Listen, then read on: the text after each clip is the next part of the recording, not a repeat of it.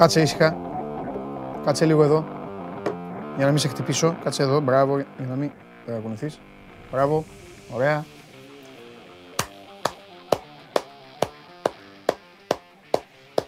Μπορώ να χειροκροτώ και μισή ώρα. Αλλά έτσι θέλω να ξεκινήσω σήμερα.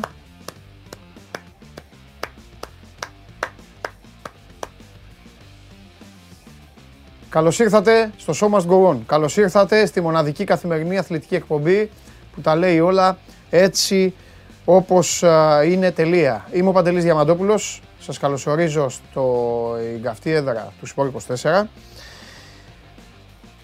Και το χειροκρότημά μου πηγαίνει σε όλο αυτό που είδαμε χθες, σε όλο αυτό που θαυμάσαμε χθες, με μια βαθιά υπόκλιση. Αξίζουν χίλια μπράβο στην εθνική ομάδα της Αργεντινής, αξίζουν χίλια μπράβο στην εθνική ομάδα της Γαλλίας. Δεν έχει σημασία ε, πώς γίνεται μια ιστορία, σημασία έχει πώς την απολαμβάνεις την ιστορία.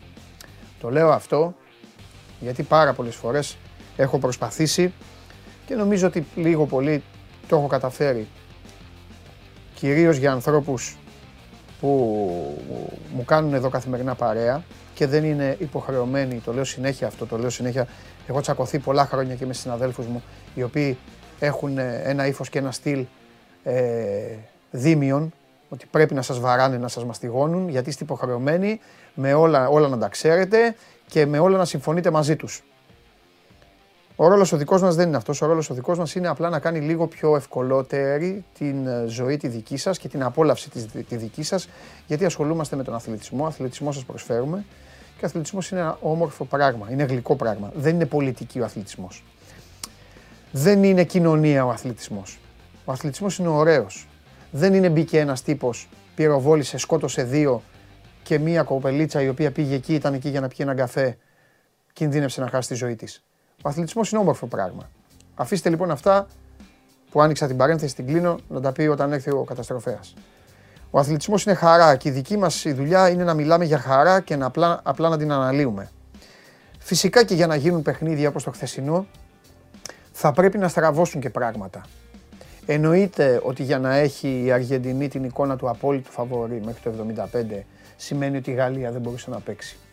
Φυσικά και για να οργιάσει η Γαλλία στο τελευταίο εικοστό λεπτό με τις καθυστερήσεις, σημαίνει ότι ξύπνησαν κάποια φαντάσματα στο μυαλό των Αργεντίνων. Αλλά τι να κάνουμε, έτσι είναι η μπάλα. Δεν είναι ρομπότ, είναι άνθρωποι. Αυτοί οι άνθρωποι λοιπόν πρόσφεραν ένα καταπληκτικό, δεν θα καθίσω να το βαθμολογήσω. Μιλάμε για εθνικές ομάδες, μιλάμε για χώρες, που σημαίνει ότι για τον κάθε άνθρωπο η δική του χώρα έχει προσφέρει το τέλειο. Για τους Ιταλούς είναι ένας από τους κερδισμένους τους τελικούς ο καλύτερος. Για τους Βραζιλιάνους είναι ένας από τους δικούς τους. Για τους Αργεντίνους θα είναι ο χθεσινός. Για τους Γάλλους είναι κάποιος από αυτόν που κέρδισαν. Οι Γάλλοι τέσσερις τελικοί Μουντιάλ μετά το ενενήντα οκτώ, δύο κατακτήσεις και δύο χαμένοι στη διαδικασία των πέναλτι. Θα μπορούσα να τη φάω όλη την εκπομπή με το Μουντιάλ. Όμως δεν γίνεται. Δεν γίνεται γιατί είμαι εδώ παράλληλα για να σας ανακοινώσω και το τέλος του Παγκοσμίου Κυπέλλου και την έναρξη των υποχρεώσεων των αγαπημένων σας ομάδων, όποιες και αν είναι αυτές. Χθες αποκαταστάθηκε μια τάξη πραγμάτων όσον αφορά σε άγραφους κανόνες του αθλήματος. Εγώ ξεκινάω διαφορετικά.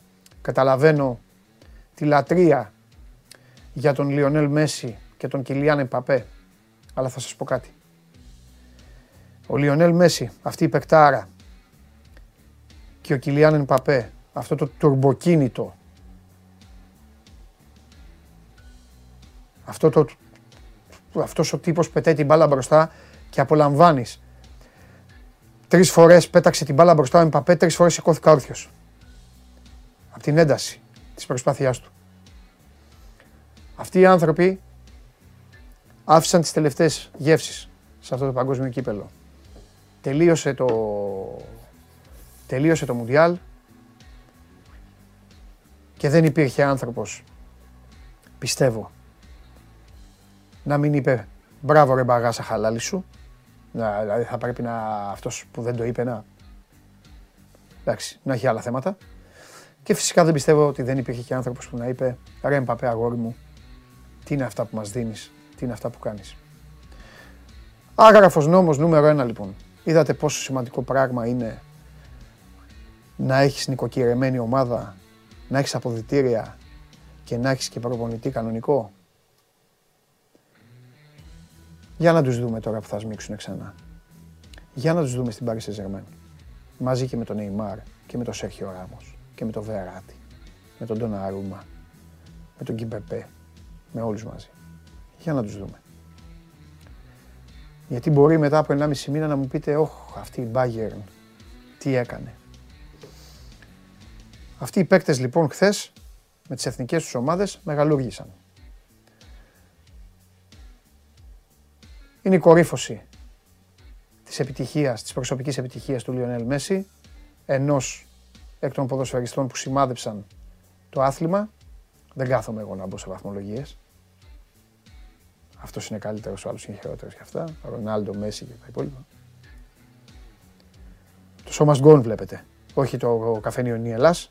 Αυτά είναι για καφενεία. Και έτσι η Αργεντινή τους καλώνει. Πολλά μπράβο στους καλώνει.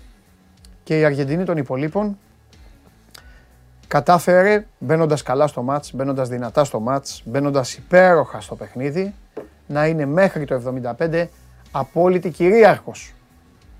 Όλο αυτό χάλασε, όλο αυτό χάλασε μόλις βρήκε το πρώτο γκολ η Γαλλία.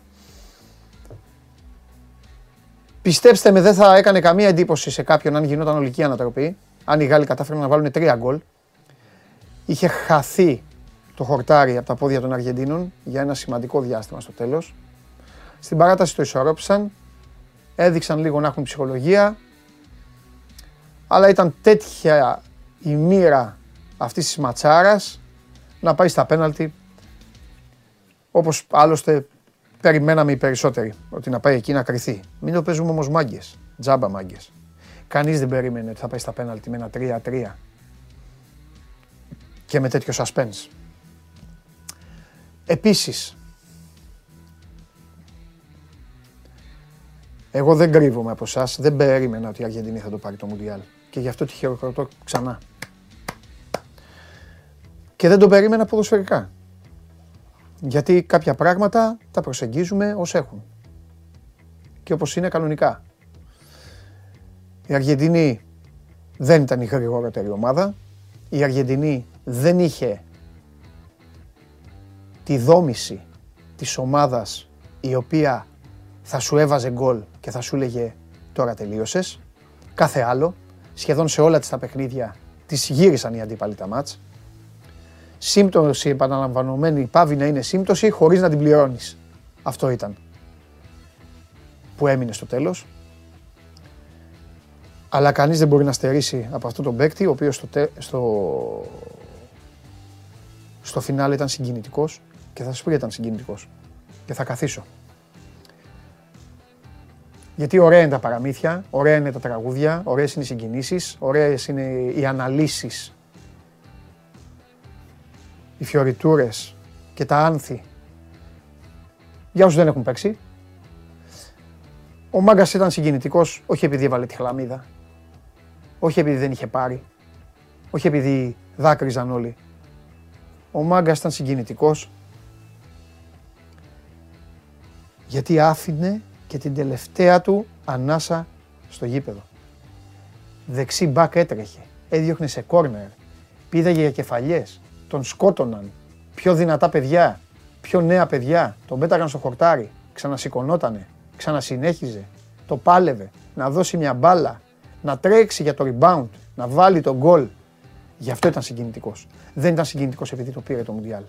Συγκινητικός ήταν επειδή το έπαιξε μέχρι να πεθάνει. Γιατί αν του λέγανε χθες, αν του λέγανε χθες, το θέλεις, οκ. Okay. Για να το πάρεις, θα χάσεις και τις αισθήσεις σου. Θα πέφτε κάτω να χάσεις τις αισθήσεις του. Είμαι σίγουρος γι' αυτό. Γι' αυτό είναι μάγκας. Να βλέπετε την μπάλα θέλω. Εδώ όσοι μου κάνετε εμένα παρέα, θέλω να βλέπετε την μπάλα. Τα υπόλοιπα είναι μπλα μπλα και ο φοβερός, ο έτσι, ο μύθος και ο, και ο ξεμύθος. και οι συγκρίσεις ποιος είναι καλύτερος. Λες και τα άλλα τα παιδιά δεν είναι παίκτες, όπως όλοι. Γι' αυτό ήταν.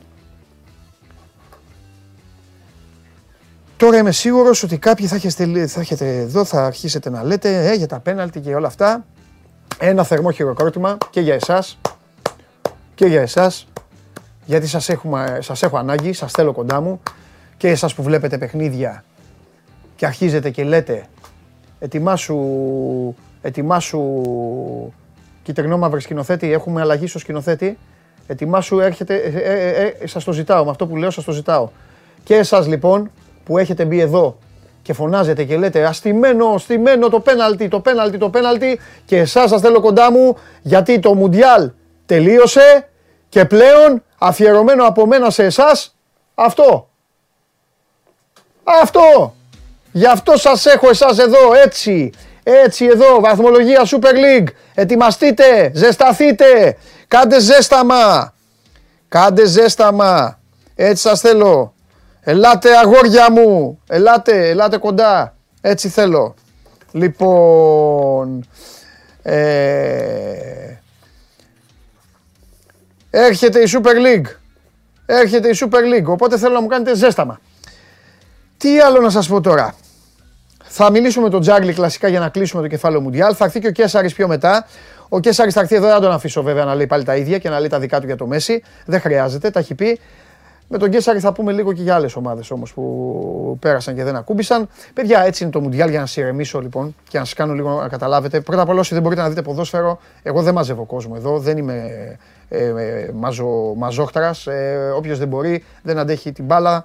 Δεν του αρέσει το άθλημα, δεν του αρέσει το μπάσκετ, δεν του αρέσει η ανάλυση, η τακτική, τα, τα, η αλήθεια του αθλήματος. Δεν χρειάζεται να στενοχωριέται. Λοιπόν, ε, δεν ήταν η καλύτερη ομάδα του Μουντιάλ η Γαλλία. Όχι, επιμένω, οι Άγγλοι ήταν καλύτεροι από τους Γάλλους. Επιμένω ότι ο χθεσινός τελικός θα έπρεπε να είναι Αγγλία-Γαλλία. Αλλά και τι έγινε. Με το τι θα έπρεπε. Με το τι θα έπρεπε οι Γερμανοί θα σου πούν, με στήσαν οι Ισπανοί. Ένα κακό, ένα κακό μάτς έκανα κι εγώ, έτσι θα σου πούν οι Γερμανοί. Ένα κακό μάτς έκανα εγώ, ένα έκανε και η Αργεντινή. Η Αργεντινή πήρε το Μουντιάλ και εγώ πήγα και έχω πάει και τρολουκάνικα τώρα στις πλατείες. Τις Χριστουγεννιάτικες, στα σπιτάκια και πίνω ζεστό καρασί. Δεν είναι έτσι η μπάλα όμως, παιδιά μου, τι να κάνουμε. Δεν είναι έτσι το ποδόσφαιρο. Οι Ουρουγουανοί, οι φίλοι μας, και αυτοί γκρινιάζουν, όλοι γκρινιάζουν. Οι Βραζιλιάνοι έβαψαν κίτρινο το μαλλί και χόρευαν. Στο τέλος θα το πάρει ένας. Τώρα. Αν αυτός ο ένας αρέσει τόσο πολύ ή ενοχλεί τόσο πολύ, αυτό δεν με ενδιαφέρει. Και θα σας πω και κάτι που ξέχασα να το ζητήσω από τα παιδιά να το βάλουν, για να σας ηρεμήσω κιόλας και να σας, να σας ε, καλμάρω ε, και, και περισσότερο. Ρε παιδιά, ακούστε να δείτε. Ακούστε να δείτε. Στην τελική δεν είμαστε ούτε Αργεντίνοι, ούτε Εγγλέζοι, ούτε Γερμανοί, ούτε τίποτα. Αν θέλετε να τρώγεστε για τις ξένες ομάδες, σημαίνει ότι κάτι, πιο πρόβλημα δεν, κά, κάτι συμβαίνει με τη δική σας την ομάδα. Ξέρουμε όλοι λοιπόν ότι έχουμε μια προβληματική εθνική ομάδα. Ας κοιτάξουμε να την κάνουμε καλά λοιπόν, να πάει και αυτή σε καμία διοργάνωση και μετά άμα θέλετε μπαίνετε εκεί στα διαλύματα του σχολείου σας, γιατί όσοι τσακώνεστε προφανώς έχετε την άνεση και καλά κάνετε να μην έχετε προβλήματα σε σοβαρότερους τομείς της ζωής, γιατί δεν θέλω να πιστεύω ότι υπάρχουν άνθρωποι που είναι εργαζόμενοι, που ζουν στην κοινωνία, που έχουν τα προβλήματα της κοινωνίας και τσακώνονται για το αν ο Ρονάλντο είναι καλύτερος από το Μέση. Μετά εδώ υπάρχει ζήτημα. Μετά υπάρχει άλλο πρόβλημα. Παρακολουθείτε την εκπομπή ολοζώντανη στο κανάλι μας, στο κανάλι του Σπορ είκοσι τέσσερα στο YouTube, όπως κάθε μέρα. Και σήμερα θα σας βάλω σιγά σιγά και σε ρυθμούς. Έχουμε Μουντιάλ, αλλά έχουμε και τις ομάδες σας. Ό,τι θέλετε για τις ομάδες σας, μπείτε στο Instagram του Σπορ είκοσι τέσσερα, σχόλιο ή ερώτηση για τον Παντελή, βάλτε, αν αξίζει θα τη δω. Ζωντανά ακούτε μέσω της εφαρμογής TuneIn, ανεβαίνει και στο Spotify με τη μορφή podcast και έτσι είμαστε όλοι μαζί μαζεμένοι εδώ. Τέλος το Μουντιάλ, καλά να είμαστε να το θυμόμαστε, σε τρεισήμισι χρόνια ξανά στα γήπεδα του Μέξικο και των Ηνωμένων Πολιτειών και για να σας πω και αυτό κάνοντας πάσα στον Τζάρλι, μην τρελαίνεστε και πολύ. Τρίτο συνεχόμενο Μουντιάλ, δεν υπάρχει περίπτωση να λείψει ο απόλυτος βρικόλακας, μπαμπούλας, εφιάλτης όλων των υπόλοιπων εθνικών ομάδων, οπότε περιμένετε μέχρι τότε. Γιατί θα ακουστεί τότε εκεί ο καλύτερος εθνικός ύμνος που υπάρχει. Πάμε στον Τζάγκλι. Τι γίνεται? Έλα. Ωραίο ήταν, ε. Ματσάρα. Τι? Ματσάρα ήταν. Ναι, ρε. Χειροκρότησα. Ναι, ναι. Χειροκρότησα. Έξαλα. Εδώ έχω και τον coach. Ξεκινάει. Τσακώνονται εδώ μεταξύ. Τσακώνονται και το βράδυ. Ε, ο άλλος, ο άλλος μου λέει σε πονάει ο Μέση. Τι ναι, γίνεται ναι. εδώ πέρα αστυνομία. Δεν υπάρχει μια αστυνομία εδώ. Λοιπόν, τι έχουμε. Φοβερά, ε. Φοβερά πράγματα. Ε, εντάξει, τεράστιο παιχνίδι. Είχε πλάκα το ναι. βράδυ να αρχίζει αυτό το μάτς και να στέλνουν μηνύματα για το πρώτο πέναλτι. Δηλαδή έχουν δει ό,τι έχουν δει και αυτό που θέλω να συζητήσουν ήταν αν ήταν πέναλτι το πρώτο πέναλτι. Δηλαδή. Μα δεν είδες αυτό. Πέρα... Γι' αυτό αφιέρωσα, αφιέρωσα τη βαθμολογία της Super League. Ναι, ναι, ναι. Είπα, ετοιμαστείτε. Ναι, εντάξει, μεγάλο κόσμο. Ο καθένας είναι όπως την έχει, όπως τη βλέπει την μπάλα μου. Εντάξει, ναι. Έτσι κι αλλιώς δεν υπάρχει. Πες το, ε, δεν υπάρχει εξεταστήριο. Δηλαδή έχεις, ναι. δικαίωμα, έχεις δικαίωμα να μιλάς για μπάλα μόνο αν περάσει συγκεκριμένες εξετάσεις. Είχα έναν προπονητή κάποτε που το λέγει αυτό, να ξέρεις. Είχα έναν προπονητή και έλεγε. Κανονικά για να μιλάει κάποιος για μπάλα θα πρέπει να παίρνει δίπλωμα, ομιλία, δικαιώματος. Θα πρέπει να του αφαιρείται το δικαίωμα. Του λέω αυτό μετά, μετά του λέω, άκου, του λέω coach, θα ήταν αλλαγή πολιτεύματος αυτό. Ναι, μου λέει, έχεις δίκιο μου κάνει. Απλά μου λέει, μου λέει ένα πράγμα μου λέει βλάπτει το ποδόσφαιρο. Του λέω, τι ρε coach, η δημοκρατία. Τι. Ότι όλοι έχουν άποψη. Ναι, ναι, ναι, ναι, ναι. Τέλος πάντων. Λοιπόν... Για μένα, ναι, για η πες. ιστορία της Εθνικής Αργεντινής και η ιστορία του Μέση ναι. άλλαξε ένας άνθρωπος, ο Μαρτίνες. Ναι. Ε, ε, γιατί και σε αυτό το τελικό είχαμε δύο απόλυτους πρωταγωνιστές, ναι. δύο στάρ, που τον έκαναν μεγαλύτερο, τον Εμπαπέ και τον Μέση. Ε, και ο λόγος που τελικά κατέληξε στο Μέση ναι. είναι ότι είχε τον ε, καλύτερο δεύτερο αντρικό ρόλο, το πρόσωπο του Μαρτίνες. Ναι. Η Αργεντινή ήταν μια ομάδα που δεν είχε κατακτήσει το παραμικρό, μέχρι να γίνει αυτός βασικός. Στο Κόπα Αμέρικα, στο προημιτελικό. Να πιάσει τα πέναλτι της Κολομβίας και να τους δώσει τη δυνατότητα να πάνε να το πάρουν και να κρατήσει το μηδέν και με τη Βραζιλία. Και σε αυτή τη διοργάνωση να είναι το απόλυτο όπλο στη διαδικασία των πέναλτι. Και σε δύο. Είναι σημαντικό όταν δεν είσαι τόσο καλύτερος από τους υπόλοιπους και πας να κατακτήσεις μια διοργάνωση στα νοκάουτ, το πιο πιθανό είναι να χρειαστείς και τη βοήθεια να το φυλακάσεις στα πέναλτι. Και δεν τα είχε. Ο Μαρτίνεθ έδειξε και στα πέναλτι του Εμπαπέ ότι μόνο από αυτόν μπορεί να φάει πέναλτι, από κανέναν άλλον. Ναι. Όταν πήγαμε στα πέναλτι, νομίζω όλοι ξέραν ότι, έχει, ότι η Αργεντινή έχει το πρώτο λόγο, ότι είναι το φαβορί. Τους έδωσε τεράστια παρουσία. Το πιάσες κιόλας, το έχεις δώσει. Ναι, ναι, εντάξει, γενικά ήταν σημαντικά καλή, ναι. καλό μουντιάλ για μας. Ναι, βέβαια. Νομίζω ότι τα ποσοστά ήταν πολύ καλά. Όπως και την παραμονή του μικρού τελικού, είχαμε δώσει τα δύο πονταρίσματα. Το ένα ήταν το goal goal, το χ στον τελικό. Ναι. Γενικά, γενικά πήγαμε καλά, ήταν καλή το κάνος. Εντάξει. Κοίταξε να δεις τώρα. Ε, αυτά, αυτά καλό είναι να μην γίνονται. Λοιπόν, ε, αυτό καλά είναι να μην γίνονται. Άμα δεν ήταν δίπλα ο Καταριανός δεν θα μου άρεσε, αλλά έτσι όπως ήταν αυτός που του βάλε τη ρόμπα του Μέση του χρειαζόταν. Ναι, ναι, ναι. Και εγώ, και εγώ, λίγο, εγώ λίγο χαλάστηκα με αυτό που πήγαν και το βάλαν το ανθρώπου εκεί. Ε, αλλά να σου πω κάτι. Μου, λένε και κάποιοι, πέταξε το ρε Μέση, βγάλ το. Ρε παιδιά, εκείνη την ώρα ο άνθρωπος αυτός. Εκείνη την ώρα κάνετε πλάκα. Ό,τι και να, ό,τι και να του δει, ποιος ασχολείται. Εκείνη την ώρα έχει πάρει το Μουντιάλ. Έχει κατακτήσει το Μουντιάλ ο άνθρωπος. Έχει κάνει τον όνειρό του το Μουντιάλ. Έχει πάρει το Μουντιάλ. Πού να κάτσει τώρα να δει. Τέλος πάντων. Ήταν μια απονομή πάντως που άμα θέλεις να κάνεις μεσημεριανή εκπομπή, μεσημεριανάδικο, μπορείς να πεις πολλά. Μπορείς να πεις για τον Μακρόν εκεί που πάλευε με κάποιους να μιλήσει, αλλά οι Γάλλοι ήταν αμίλητοι. Μπορείς να πεις με τον Ινφαντίνο που του είπε στην αρχή του Μακρόν έλα μαζί και του κάνει ο Μακρόν ένα έτσι. Δεν ξέρω αν τα είδες αυτά. Ε, δεν μπορούσα να με εκπομπή, δεν μπορούσα να ναι, ναι, ναι, ναι. Έχει, άμα θέλεις, έχει, έχει να συζητήσεις, έχει πράγματα. Τέλος πάντων. Η αλήθεια είναι ότι ο Μέση έκανε και αυτό να ξεχωρίζει. Πρώτη φορά παίκτη στην ιστορία, σηκώνει το Μουντιάλ και δεν φαίνεται η φανέλα, ρε παιδί μου, και φαίνεται όλο αυτό το πράγμα. Εντάξει, θέλανε οι Καταριανοί να δώσουν, να κάνουν το χτύπημά τους ακόμη και στο τέλος. Τέλος πάντων. Δεν είναι, είναι πολλά, είναι πολλά που μπορείς να πεις για αυτό το Μουντιάλ έξω ποδοσφαιρικά. Πολλά. Ε, και για αυτά που είδαμε και για αυτά που ακούσαν τα αυτιά μας, τέλος πάντων. Ε, τι άλλο ήθελα να πω τώρα. Ε, συμφωνώ μαζί σου για το Μαρτίνες. Συμφωνώ. Ε, είπα ότι ο Μέση ήταν υπερσυγκινητικός. Υπερσυγκινητικός για τον τρόπο που αγωνιζόταν και όχι για όλα τα υπόλοιπα. Δεν με, δεν με ενδιαφέρουν τα υπόλοιπα γιατί για μένα όλοι οι παίκτες έχουν ψυχή. αλλά να τον βλέπω να σκοτώνεται, να ματώνει, να πηγαίνει να γίνεται δεξί μπακ, να διώξει σε κόρνερ, να τζαρτζάρεται, να πηδάει για κεφαλιές με παίκτες οι οποίοι ξέρουν ότι θα, θα του την πάρουν την κεφαλιά, μόνο και μόνο γιατί ο προπονητής σου λέει από παιδάκι, από παιδάκι, σου λέει ο προπονητής, στη διεκδίκηση θα πηδάς, δεν πειράζει να χάσεις την κεφαλιά. Εμποδίζεις, δεν θα την πάρεις σωστά την κεφαλιά ο άλλος. Κάτι θα του κάνεις, κάτι θα συμβεί. Τρελαίνομαι, πάντα τρελαινόμουνα να βλέπω παίκτες να μην πηγαίνουν Τσάρλι με δύναμη στη διεκδίκηση. Τρελαίνομαι, πάντα. Δηλαδή να, να πηγαίνουν, να βλέπουν ότι ο άλλος θα τους πάρει κεφαλιά και να πηγαίνουν και να κάθονται έτσι και να τον κοιτάνε. Κανονικά εκεί πρέπει να τον πετάξεις έξω τον παίκτη. Θα του πεις, έλα αγόρι μου, έφυγες, έλα την άλλη εβδομάδα. Μπράβο, μπράβο στο Μέση.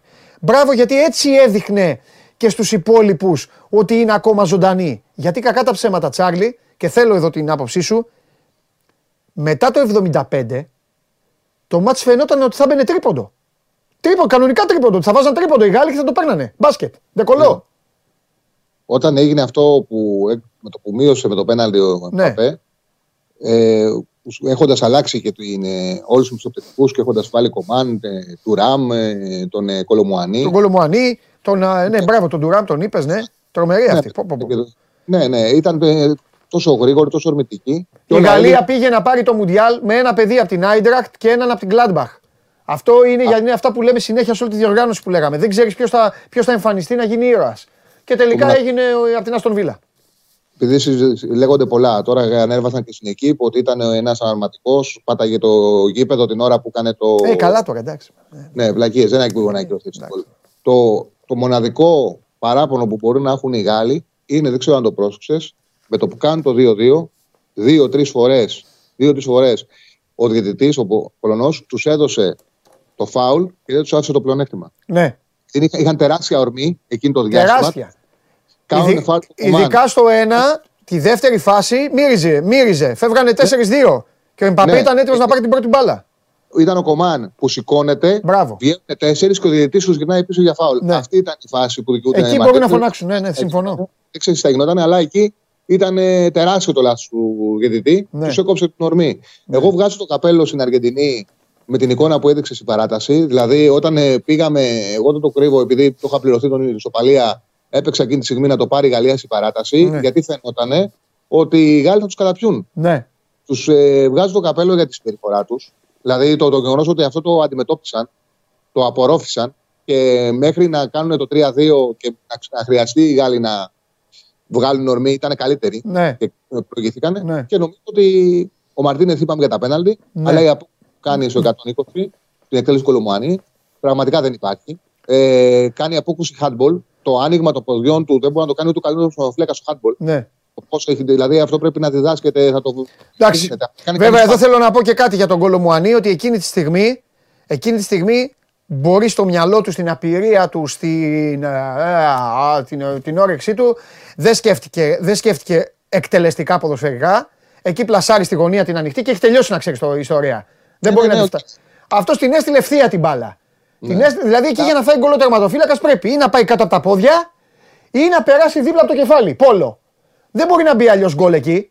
Παντελή, έχει κάνει, για να, το, για να βρει την μπάλα, ε, έχει κάνει σπαγκάτο και έχει ανοίξει το αριστερό του πόδι απίστευτα. Ναι, δεν ναι. ήταν εύκολο. Δεν, ναι. ήταν εύκολο. Ναι. Ε, δεν ήταν εύκολο. Έχει κάνει, ναι. α, έχει κάνει αυτό που κάνουν οι φλέκες στο handball. Ναι, που, ναι, ναι. Έχουν, που έχουν, και αυτό θέλει πάρα πολύ προπόνηση να μπορέσεις να ανοίγεις τα πόδια σου ο, οριζόντια. Ναι. Είναι πολύ δύσκολο. Ναι. Και το Κάπου Μαρτίνεθ έκανε τρομερή απόκουση εκεί. Ναι. Και ήταν η, μεγάλη, ήταν η μεγάλη ευκαιρία των Γάλλων να το πάρουν. Βέβαια. Θεωρώ ότι από τη στιγμή που πήγες στα πέναλτι. Η Αργεντινή είχε τον ε, πρώτο λόγο. Γιατί ναι. τεράστια η διαφορά Μαρτίνεθ Λιωρίς στην δυνατότητα που είχε ο κάθε φλέκας να πιάνει πέναλτι. Δηλαδή ο Μαρτίνεθ αυτό είναι κορυφαίο, ο Λιωρίς. Ε, δεν πιάνει, δεν πιάνει, πιάνει, πιάνει δύσκολα πέναλτι. Δεν πιάνει και στην Αγγλία. Δεν πιάνει. Δηλαδή γι' αυτό και ο Κέιν, γιατί το εξηγούσα και δεν το καταλαβαίνανε. Ο Κέιν του χτύπαγε σε δυνατά τα πέναλτι τελείως για να τον βάλει μέσα. Έτσι την πάτησε και ο Κέιν. Το έκανε πολύ δυνατό. Ε, ναι. Ο Γιωρίς ήταν λίγο Τόνι Σίλτον από παλιά, λίγο. Τέλος πάντων, τέλος πάντων. Ε, ναι, το Δημήτριο Σίλτον, ναι. Ε, τι άλλο, ναι, μπήκε και το Σούπερ από κάτω, επιμένω περισσότερα από Μαέστρος. Χθες ο Μέση, εμένα, εγώ δηλαδή τον ευχαριστήθηκα γιατί έβγαλε όλη αυτή την πολεμική διάθεση. Δηλαδή είπε στον εαυτό του ότι αυτό είναι, αυτό είναι και τέλος. Ε, δηλαδή... Πρέπει, παίζει, παίζει να είναι ο πιο άδειος άνθρωπος αυτή τη στιγμή στον πλανήτη. Μου κάνει, μου κάνει λίγο περιέργεια να δω τα επόμενα παιχνίδια της Paris Saint-Germain. Θέλω να δω πώς θα είναι ο Μέση, πώς θα είναι ο Εμπαπέ, αυτοί πώς θα είναι. Τον Neymar ναι. τον περιμένω πιο μπριζωμένο μετά, από ναι. την, μετά την αποτυχία. Ε, μπράβο του ρε Σιτσάρλι, θα μπορούσε να το είχε πάρει με καλύτερους συμπαίκτες. Το είπαμε αυτό. Ε, και το πήρε με αυτούς που οι περισσότεροι είναι θαυμαστές του. Αυτό, αυτό ήθελε η μοίρα όμως και αυτό έγινε. Επειδή παίζουν και ο Εμπαπέ και ο Μέση και ο Νεϊμάρ, παίζουν συνυπαροί. Ναι. Έτυχε να παίζουν μαζί. Τι μας δίδαξε αυτό το Μουντιάλ. Το είπα ότι... πριν στην εισαγωγή. Το είπα πριν. Είπα ναι. είναι άγραφος νόμος. Ότι πάνω απ' όλα είναι η ομάδα, τα αποδυτήρια και ο προπονητής. Ναι. Αυτό. Που... Αυτοί και... μαζεύονται στην Paris Saint-Germain και λες ποιοι είναι αυτοί. Τους κάνει πλάκα οι... αυτές που κάθεσαι και βλέπεις εσύ εκεί, η Μπρέστ και οι τέτοια. Και ότι αυτοί, και όλοι αυτοί οι ποδοσφαιριστές θέλουν δίπλα τους πολύ καλούς εργάτες, πολύ καλούς ρόλους. Δεν μπορεί να πάνε τρεις πρώτοι ρόλοι. Αν πας να δεις ταινία με τέσσερις πρώτους ρόλους, αν δεν είναι ο νονός, αν είναι μια ε, σούπα. Ναι, ναι, ναι. Δεν γίνεται αυτό το πράγμα. Θέλει, εργα... Θέλουν σπουδαίους, σπουδαίους, αλλά καλούς εργάτες. Θέλουν καλούς δεύτερους ρόλους αυτοί οι παίκτες. Ο Εμπαπέ δεν έχει ανάγκη το Μέση. Ο Μέση δεν έχει ανάγκη τον Εμπαπέ. Συμφωνώ. Έχουν ανάγκη το Μαρτίνες, έχει ανάγκη τον Τζουαμενί, τον, τον, τον, ναι, τον Τζουανεμνεμί, τον Γκρισμάν. Αυτοί ποιους θέλουν. Καλούς εργάτες. Ούτε καν τον Ντοναρούμα. Θέλουν να το φλέγκα σαν τον Πόνο. Θέλουν να το φλέγκα σαν τον Μαρτίνε. Θέλουν ε, παίκτες οι οποίοι θα θυσιαστούν. Έτσι, ακριβώς. Έτσι. Να... Και έτσι, για να σε φτιάξω να γελάσεις, γιατί μόνο στη δική σου ενότητα μπορεί να το πει αυτό, κυρίες και κύριοι, α, ε, ανακοινώνω από τώρα το μεγαλύτερο κουβά σε στοίχημα μακράς διάρκειας. Παίζω πάντα, παίζω πάντα ένα στοίχημα για πλάκα τον Αύγουστο. Και βάζω ναι. μέσα τέσσερις πέντε επιλογές. Και βάζω, παιδιά, να το, να το κάνετε κι εσείς, γιατί έχει πλάκα αυτό. Και βάζω πέντε ευρώ για να πάρω δεκαπέντε χιλιάδες. Λοιπόν, παραδέχομαι ήδη τον κουβά που έφαγα. Έπαιξα ότι το Champions League θα το πάρει η Paris Saint-Germain. Πριν μου χυμίξετε, θα πω γιατί κιόλας. Γιατί City, Liverpool, City, Liverpool, ε, Bayern και αυτά, οι αποδόσεις είναι πολύ μικρές. Ναι, ναι. Είπα, παίζω τόσο για, για, να, για, να, για, να ξετρελα, για να αποτρελαθώ άμα το κερδίσω το στοίχημα. Και πήγα και έπαιξα το Champions League να το πάρουν αυτοί. Πού να πάρουν αυτοί τώρα Champions League, ρε Τσάρλι. Πού να πάρουν. Αυτοί είναι μεθυσμένοι από ευτυχία και από, και από τέτοιο τώρα. Έτσι δεν είναι. Αν καταφέρουν να πάρουν Champions League, θα είναι η σεζόν τους. Η σεζόν τους. Και τον Εμπαπέ βάζω μέσα εγώ, και αυτό χάσω το Μουντιάλ. Ναι, ναι. Αν θέλει η ζωή να σας δώσει. Α, όχι. Αποκλείεται. Το πάρεις. Αν θέλει να σας δώσει, θα το πάρεις. Δεν θέλει να μου τα δώσει, γιατί έχω κάνει μια βλακεία. Πάω καλά σε όλα, σε όλα. Αλλά έπαιξα για να. Έπαιξα Bayern, πρωταθλήτρια, με πρώτο σκόρερ Μανέ. Mm. Και έχει, έχει μείνει πίσω. Του έχει βάλει εφτά goal offside. Ναι, ναι. εφτά offside έχει βάλει. Πού να το φανταστώ. Τέλος πάντων. Λοιπόν, τώρα που τελείωσε. Πες μου σε ποια ομάδα. Το έχεις δει το Μουντιάλ, το έχεις δει, δεν γυρίζει ο χρόνος, μάλλον σου γυρίζω το χρόνο πίσω, αλλά όλα αυτά θα γίνουν όπως έγιναν. Σε ποια ομάδα από τις τριάντα δύο θα πήγαινες στην Ομοσπονδία και θα έλεγες, λοιπόν, λέγομαι Τσάρλι, προβλέπω το μέλλον, τζάμπα έξοδα, μην μπείτε στο αεροπλάνο, μην πάτε. Σε ποια. Κοίταξε. Το χειρότερο. Α, λες ποια ήταν η χειρότερη ομάδα του τουρνουά. Μπράβο. Ποια λοιπόν, αν γύριζες πίσω τον χρόνο, δεν θα τους άφηνες να πάνε καν. Εντάξει, οι Κοσαρικανοί δεν είχαν κανένα λόγο που πήγανε. Αυτούς θα άφηνες. Δεν είχαν κανένα λόγο. Δεν ήταν ομάδα αυτή. Εντάξει, ήταν πολύ χαμηλό το επίπεδο τους. Από εκεί πέρα θεωρώ η πιο μεγαλύτερη απογοήτευση για μένα της διοργάνωσης. Ναι. Ήταν οι Ισπανοί. Ναι. Από την άποψη ότι μπήκαν στην πρεμιέρα με την φόρα του Ευρωπαϊκού. Ναι. Είχαμε απαιτήσεις. Mm-hmm. Βάλανε έξι γκολ Κοσαρίκα και νόμιζαν ότι τελείωσε η αποστολή τους. Δηλαδή, εγώ δύο πράγματα με ενόχλησαν στο Μουντιάλ. Κάνανε κάτι όμως αυτοί. Απέ, απέκλεισαν τους Γερμανούς. Λέω από άποψη. Ναι. Από άποψη το. Τι μπορούσα εγώ να κάνω, τη Δανία το... δεν θα άφηνα να πάει. Εγώ. Σωστό. Σωστό, σωστό. Κακή, δεν τους ξέχασα. Τους ξέχασα. Να είμαι ειλικρινής. Και το λέω από ποια άποψη κιόλας. Δηλαδή, αφού θα, είχω δει το, θα το έχω δει το μέλλον, θα έβαζα, θα, κοίτα, θα έβαζα τους τέσσερις πέντε που τα έκαναν κόπρανα Και Καταριανοί, ρε παιδί μου, τα έκαναν. Αλλά θα πήγαινα στον καλύτερο από αυτούς. Γι' αυτό είπα τους Δανούς. Τη θεωρώ ναι, ναι. τη Δανία καλύτερη ομάδα από την Κοσταρίκα δηλαδή. Και από το Κατάρ. Η χειρότερη, η χειρότερη ομάδα ήταν το Κατάρ. Οι Καταριανοί δεν μπορούσαν να μην πάνε γιατί γίνονται στο γήπεδο. Ναι, ρε παιδί μου, αλλά κατάλαβες πώς το λέω. Εντάξει. Η Δανία ήταν η απογοήτευση ε. της οργάνωσης από αυτά που περιμέναν και αυτά που κάνανε. Μα, και παίκτες, ναι. Θεωρώ ότι δεν διαχειριστήκαν καθόλου καλά, καθόλου καλά τις πιθανότητές τους. Ναι. Πρώτον, οι, οι Ισπανοί. Καθόλου καλά. Δηλαδή, κάνανε μια εντυπωσιακή εμφάνιση και μετά. Δεν, ήταν σαν να φύγανε από την οργάνωση, σαν να φύγανε από ναι. το τουρνουά. Ναι. Δεν το, δεν το πέθανε. Αυτό που έκανε ο Σάντος είναι τρελό. Ναι. Δηλαδή, από την αρχή πρέπει να του πούνε, κύριε Φερνάντο Σάντος, θα πας με τον ε, Ρονάλντο. Άμα το ξέραμε, το ξέραμε, πρέπει να του πούνε Ρονάλντο, Κανσέλο, δεν τους πειράζεις. Ναι. Κάτσε ό,τι είναι να φτιάξεις. Αυτός σου ζητάει να τους πειράξεις. Σωστά. Κάτω το τουρνουά σου, φτάσει όπου είναι να φτάσεις. Είναι τρελό γεγον, το γεγονός ότι αποκλειστήκανε με αναματικό τον Ρονάλντο και τον Κανσέλο. Ναι. Είναι τρελό. Παιδιά, είναι το Μουντιάλ που σημαδεύτηκε με το έπος του Μέση και με τον Ρονάλντο να αντιμετωπίζεται σαν το. Μα το, και τον εξευτύλισε η ίδια η Πορτογαλία. Αυτό είναι το χειρότερο. Ναι. Δεν είναι ένα πράγμα να το δεις. Δεν ήταν καλά ο Ρονάλντο. Αλλά είναι άλλο πράγμα να το δεις στο γήπεδο. Να τον βοηθήσει η ομάδα, να τον στηρίξει και ναι. μέχρι εκεί έφτασε. Και να πάρει το χειροκρότημα του όπως σου αξίζει στο γήπεδο. Βέβαια. Και άλλο πράγμα είναι να τον κάνει η ίδια η Πορτογαλία στον πραγματικό ναι. και να τον κάζουν οι ίδιοι πρόβλημα. Ναι. Στο να βγαίνουν δημοσιεύματα και να λένε ας είναι και ψέματα. Δεν το ξέρεις αυτό, αλλά έγιναν από τους Πορτογάλους ότι ήθελε ο Κριστιάνο Ρονάλντο να πάει από θεραπεία με τους βασικούς και όχι να κάνει προπόνηση με αναλυματικούς. Μας δημιούργησε πρόβλημα στην αψολή. Δεν γίνονται αυτά τα πράγματα. Ναι, δηλαδή ναι. τον κάνανε ξεφτύλα. Τον κάνανε αναπληρωματικό του γραμματικού. Τον κάνανε. Ναι, έτσι, έτσι. έτσι. Ήταν τρελό αυτό με το Κριστιάνο. Ωραία. Λοιπόν, σε αφήνω. Γεια σου, Παντελή μου. Κάνε ζέσταμα, ετοιμάσου. Έλα. Τετάρτη Super League. Αυτό λέω. Ετοιμάσου. Αύριο θα σε αφήσουμε. Τετάρτη μπαίνεις και παίζεις. Ετοιμάσου. Σε θέλω έτοιμο. Ε, Φιλιά. Ε, λοιπόν, αυτός ε, ήταν ο φίλος μου ο Τσάρλι. Με συντρόφευσε. Μου έκανε όμορφα η παρέα και σε μένα και σε εσάς εδώ. Ε, δεν σας έχω πει τις εξελίξεις στην εκπομπή. Λοιπόν, ο πράσινος σκηνοθέτης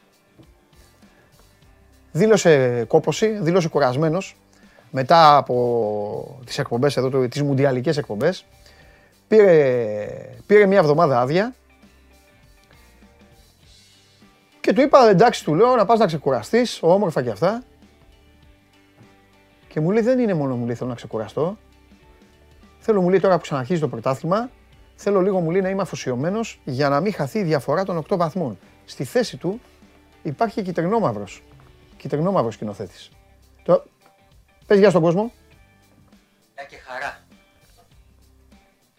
Τι θα γίνει στις οκτώ του Γενάρη, ακούστε τώρα, τι ακούγατε, τώρα ακούστε άλλα. Τι, οκτώ Γενάρη τι θα γίνει. Πρώτα η δουλειά, όλοι οι φίλοι είμαστε εδώ καταρχήν. Γιατί δεν λες αυτό που έλεγες, πες του, μη φοβάσαι ρε, ο άλλος είναι τουλάχιστον. Ε, τώρα μας ξενερώνεις, μη θες να, μη θες να ζητήσουμε τον άλλον τώρα, πες αυτό που νιώθεις. Τι όλοι οι φίλοι είμαστε. Γιατί πόλεμο έχουμε. Μάλιστα. Τώρα μιλήσω στο αυτή μου. Μου είπε μη με φέρνεις σε δύσκολη θέση. Είναι ντροπαλός και σεμνός, μου λέει να σας πω. Και δεν πέφτει στο επίπεδο του βασικού σκηνοθέτη. Αυτό μου είπε.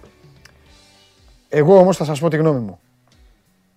Προτιμώ τον πράσινο σκηνοθέτη. Άμα είναι αυτός να μην είναι τέτοιο. Ή πουλά, ή πουλά. Πάμε!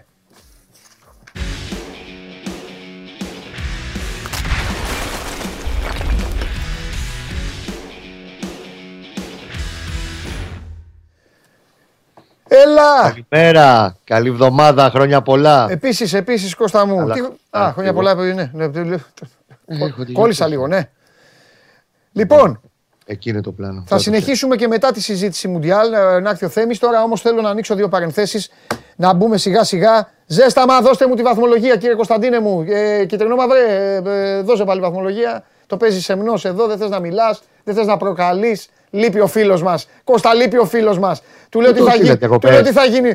Που του κοπέ, τι έχει πει, άλλωση. Όχι, είχε πει, είχε πει τη χρονολογία. Τα θυμάστε αυτά οι ακτζίδες. Έχει προκαλέσει ο σκηνοθέτης. Βέβαια, λοιπόν. Λέγε, κύριε Γουλή. Παρακαλώ. Εδώ. Εδώ. Σήμερα ανακοίνωσα την έναρξη των εργασιών πλέον. Πάει και ο Μέση, πάει και ο Εμπαπέ. Πάνε όλοι. Γεια σας. Φύγανε. Δύσκολο, πολύ δύσκολο μάτς. Κι ας είναι ο πρώτος με τον τελευταίο αυτή τη στιγμή. Γιατί ρε Κώστα, αυτό δεν είναι, δεν είναι καλά. Δεν είναι καλά, αλλά ξέρεις ότι. Εγώ στηρίζω Πόκ στοιχηματικά. Σας λέω από τώρα. Πριν πέσουν οι αποδόσεις, παίξτε Ωραία. Παναθηναϊκό, Ολυμπιακό και ΑΕΚ. Ξέρεις ότι το μάτσο Ιωνικός θα το πάει αίμα και άμμο. Ναι. Έχει προβλήματα προβληματάκια για το Παναθηναϊκός. Είναι δύσκολο μάτς. Ναι. Δεν σου λέω ότι ε, θα κλαίει πανατοχημένο γάλα επειδή προέκυψαν ε, νέοι τραυματισμοί ο Γιωβάνοβιτς. Εννοείται θα πάει να το κερδίσει και αυτό το παιχνίδι, αλλά δεν θα είναι περίπατος. Δεν θα είναι ναι. τόσο. Δηλαδή δεν νομίζω ότι θα είναι κανείς περιμένει θα κάνει παρέλαση ο Παναθηναϊκός. Ναι. Θα είναι μάχη. Όλα θα είναι μάχη. Έχει τα θεματάκια του από χτες καινούρια. Και ο Βέρμπιτς είναι εκτός από αυτό το παιχνίδι πάνω που το, το ματιάσαμε, πάνω που λέγαμε ότι μπήκε, είναι καλά, ναι. ε, έβαλε γκολ στο Κύπρο γκολάρα, την καλύτερη του εμφάνιση, ήταν στην Κύπρο εξαιρετικός. Έβγαλε ένα μικρό τράβηγμα πρώτου βαθμού στον ορθό μοιραίο μη, χάνει αυτό το μάτς, με τον Όφη λογικά την επό... μεθεπόμενη συγγνώμη, Τετάρτη θα είναι έτοιμος, αλλά δεν θα παίξει την Νεάπολη. Και αντίστοιχα υπάρχει και ένα πρόβλημα με τον ε, Σέκεφελ, το οποίος ταλαιπωρείται από μια μικρή τενοντίτιδα στο, στο πόδι χαμηλά. Μ, είναι στο πενήντα πενήντα. Τώρα που μιλάμε είναι στο πενήντα πενήντα. Να δούμε και τη σημερινή προπόνηση. Αλλά αν δεν προπονηθεί και σήμερα λίγο πιο έντονα. Ναι. Γιατί εντάξει, ο Σέκεφελ έχει μάθει να ζει με πόνους γενικότερα και να και αντέχει, είναι σκυλή του πολέμου. Αλλά δεν είναι, ξέρεις, άμα δεν πει ο γιατρός, οκ, okay, δεν παίρνει το παραμικρό ρίσκο. Γιωβάνοβιτς ποτέ. Είναι στο πενήντα πενήντα την ώρα που μιλάμε. Το παλεύει, θα δούμε. Αύριο θα με σε θέση να σου πω περισσότερα αν θα παίξει τη Νεάπολη. Αν δεν παίξει τη Νεάπολη, Πουγκούρας μαζί με Μάγνουσον. Και από τη στιγμή που δεν θα έχει Βέρμπιτς, πάλι ανακατεύει την τράπουλα. Πάνω που πήγε να, πει, να παίξει τέσσερα δύο τρία ένα, θα το ξαναγυρίσει σε τέσσερα τρία τρία. Με... Θα πάει στα άκρα ο Μπερνάρ και θα μπει στην τριάδα στο, στα χάφο Κουρμπέλης.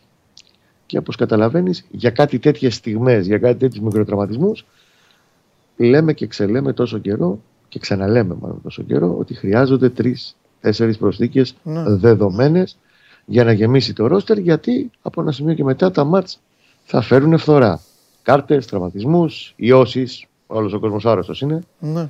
Καταλάβει, γιατί να τη γλιτώσουν οι ποδοσφαιριστές, γενικά όλοι. Εγώ αλλά γιατί και αυτοί έξω δεν βγαίνουν άνθρωποι, δεν είναι. Σούπερ μάρκετ δεν πάνε. Τώρα πετάνε και όλοι τις μάσκες έξω, γίνεται χαμός, γιορτές. Λοιπόν, Μισή στα μεταγραφικά, επειδή μεταξύ είχαμε και λίγο είχαμε γκίνια την Παρασκευή, πάνω που κλείσαμε, ναι. οριστικοποιήθηκε εντάξει αυτό που είχαμε πει για ανανέωση του, του Ρουμπέν Πέρεθ. Ναι. Η είδηση... Ε, το είπα εγώ, ναι, έχεις δίκιο, μόλις κλείσαμε. Ναι, okay. ναι, ναι. Ακριβώς μετά που κλείσαμε πέρα, κύριε Σπάντα. Ναι. Εντάξει, αναμενόμενο ήταν, το είχαμε πει ότι θα γίνει. Mm-hmm. Η καλή είδηση ήταν η ανανέωση συνεργασίας με τον Σέγκεφελ mm-hmm. και αυτό διότι ξέρουμε πολύ καλά ότι ο ατζέντης του είναι ζωρικός, το είχαμε πει, αλλά. Ο Παναθηναϊκός ακριβώς επειδή ήξερε ότι θα έχει μπροστά του ένα αρκετά δύσκολο κομμάτι διαπραγμάτευσης, το έχει ξεκινήσει αρκετά πιο νωρίς με τον Σέκεφελτ ναι, και ναι. το έχει πάει εντελώς αθόρυβα ε, σε σημείο που να νομίζω ότι δεν γίνεται τίποτα, αλλά όλα γίνονταν μακριά από τα φώτα της δημοσιότητας. Το έφερε εκεί που ήθελε. Το σημαντικό είναι ότι και ο Σέκεφελτ δεν ήθελε να γίνει σύριαλ. Το ξεκαθάρισε αυτό την πρώτη στιγμή ότι εγώ ναι. δεν θέλω ναι. αυτό που κάναμε πριν τρία χρόνια. Πήρε μια γενναία αύξηση. Από τα τρία εξήντα τέσσερα με τα μπόνους πάει κοντά στα έξι και μισό πλέον. Και υπενθυμίζω ότι το διαταξίζει με το σπαθί του και το έχει πάρει με το σπαθί του αυτό το συμβόλαιο Σέκεφελ. Γιατί όταν ήρθε το δεκαεννιά στο Παναθηναϊκό ε, από μια δύσκολη πορεία στην Αυστραλία, ε, θυμίζω ότι έπαιζε το ναι. τελευταίο το ομάδα του Παναθηναϊκού, ήρθε με διακόσια χιλιάδες το χρόνο. Mm-hmm. Το κέρδισε όμως ναι. όλο αυτό το ναι. καλύτερο συμβόλαιο της καριέρας. Και μιας και ξεκινήσαμε τα, τα πινελάκια τα γύρω-γύρω, ναι. να πούμε και για το, τα μεταγραφικά.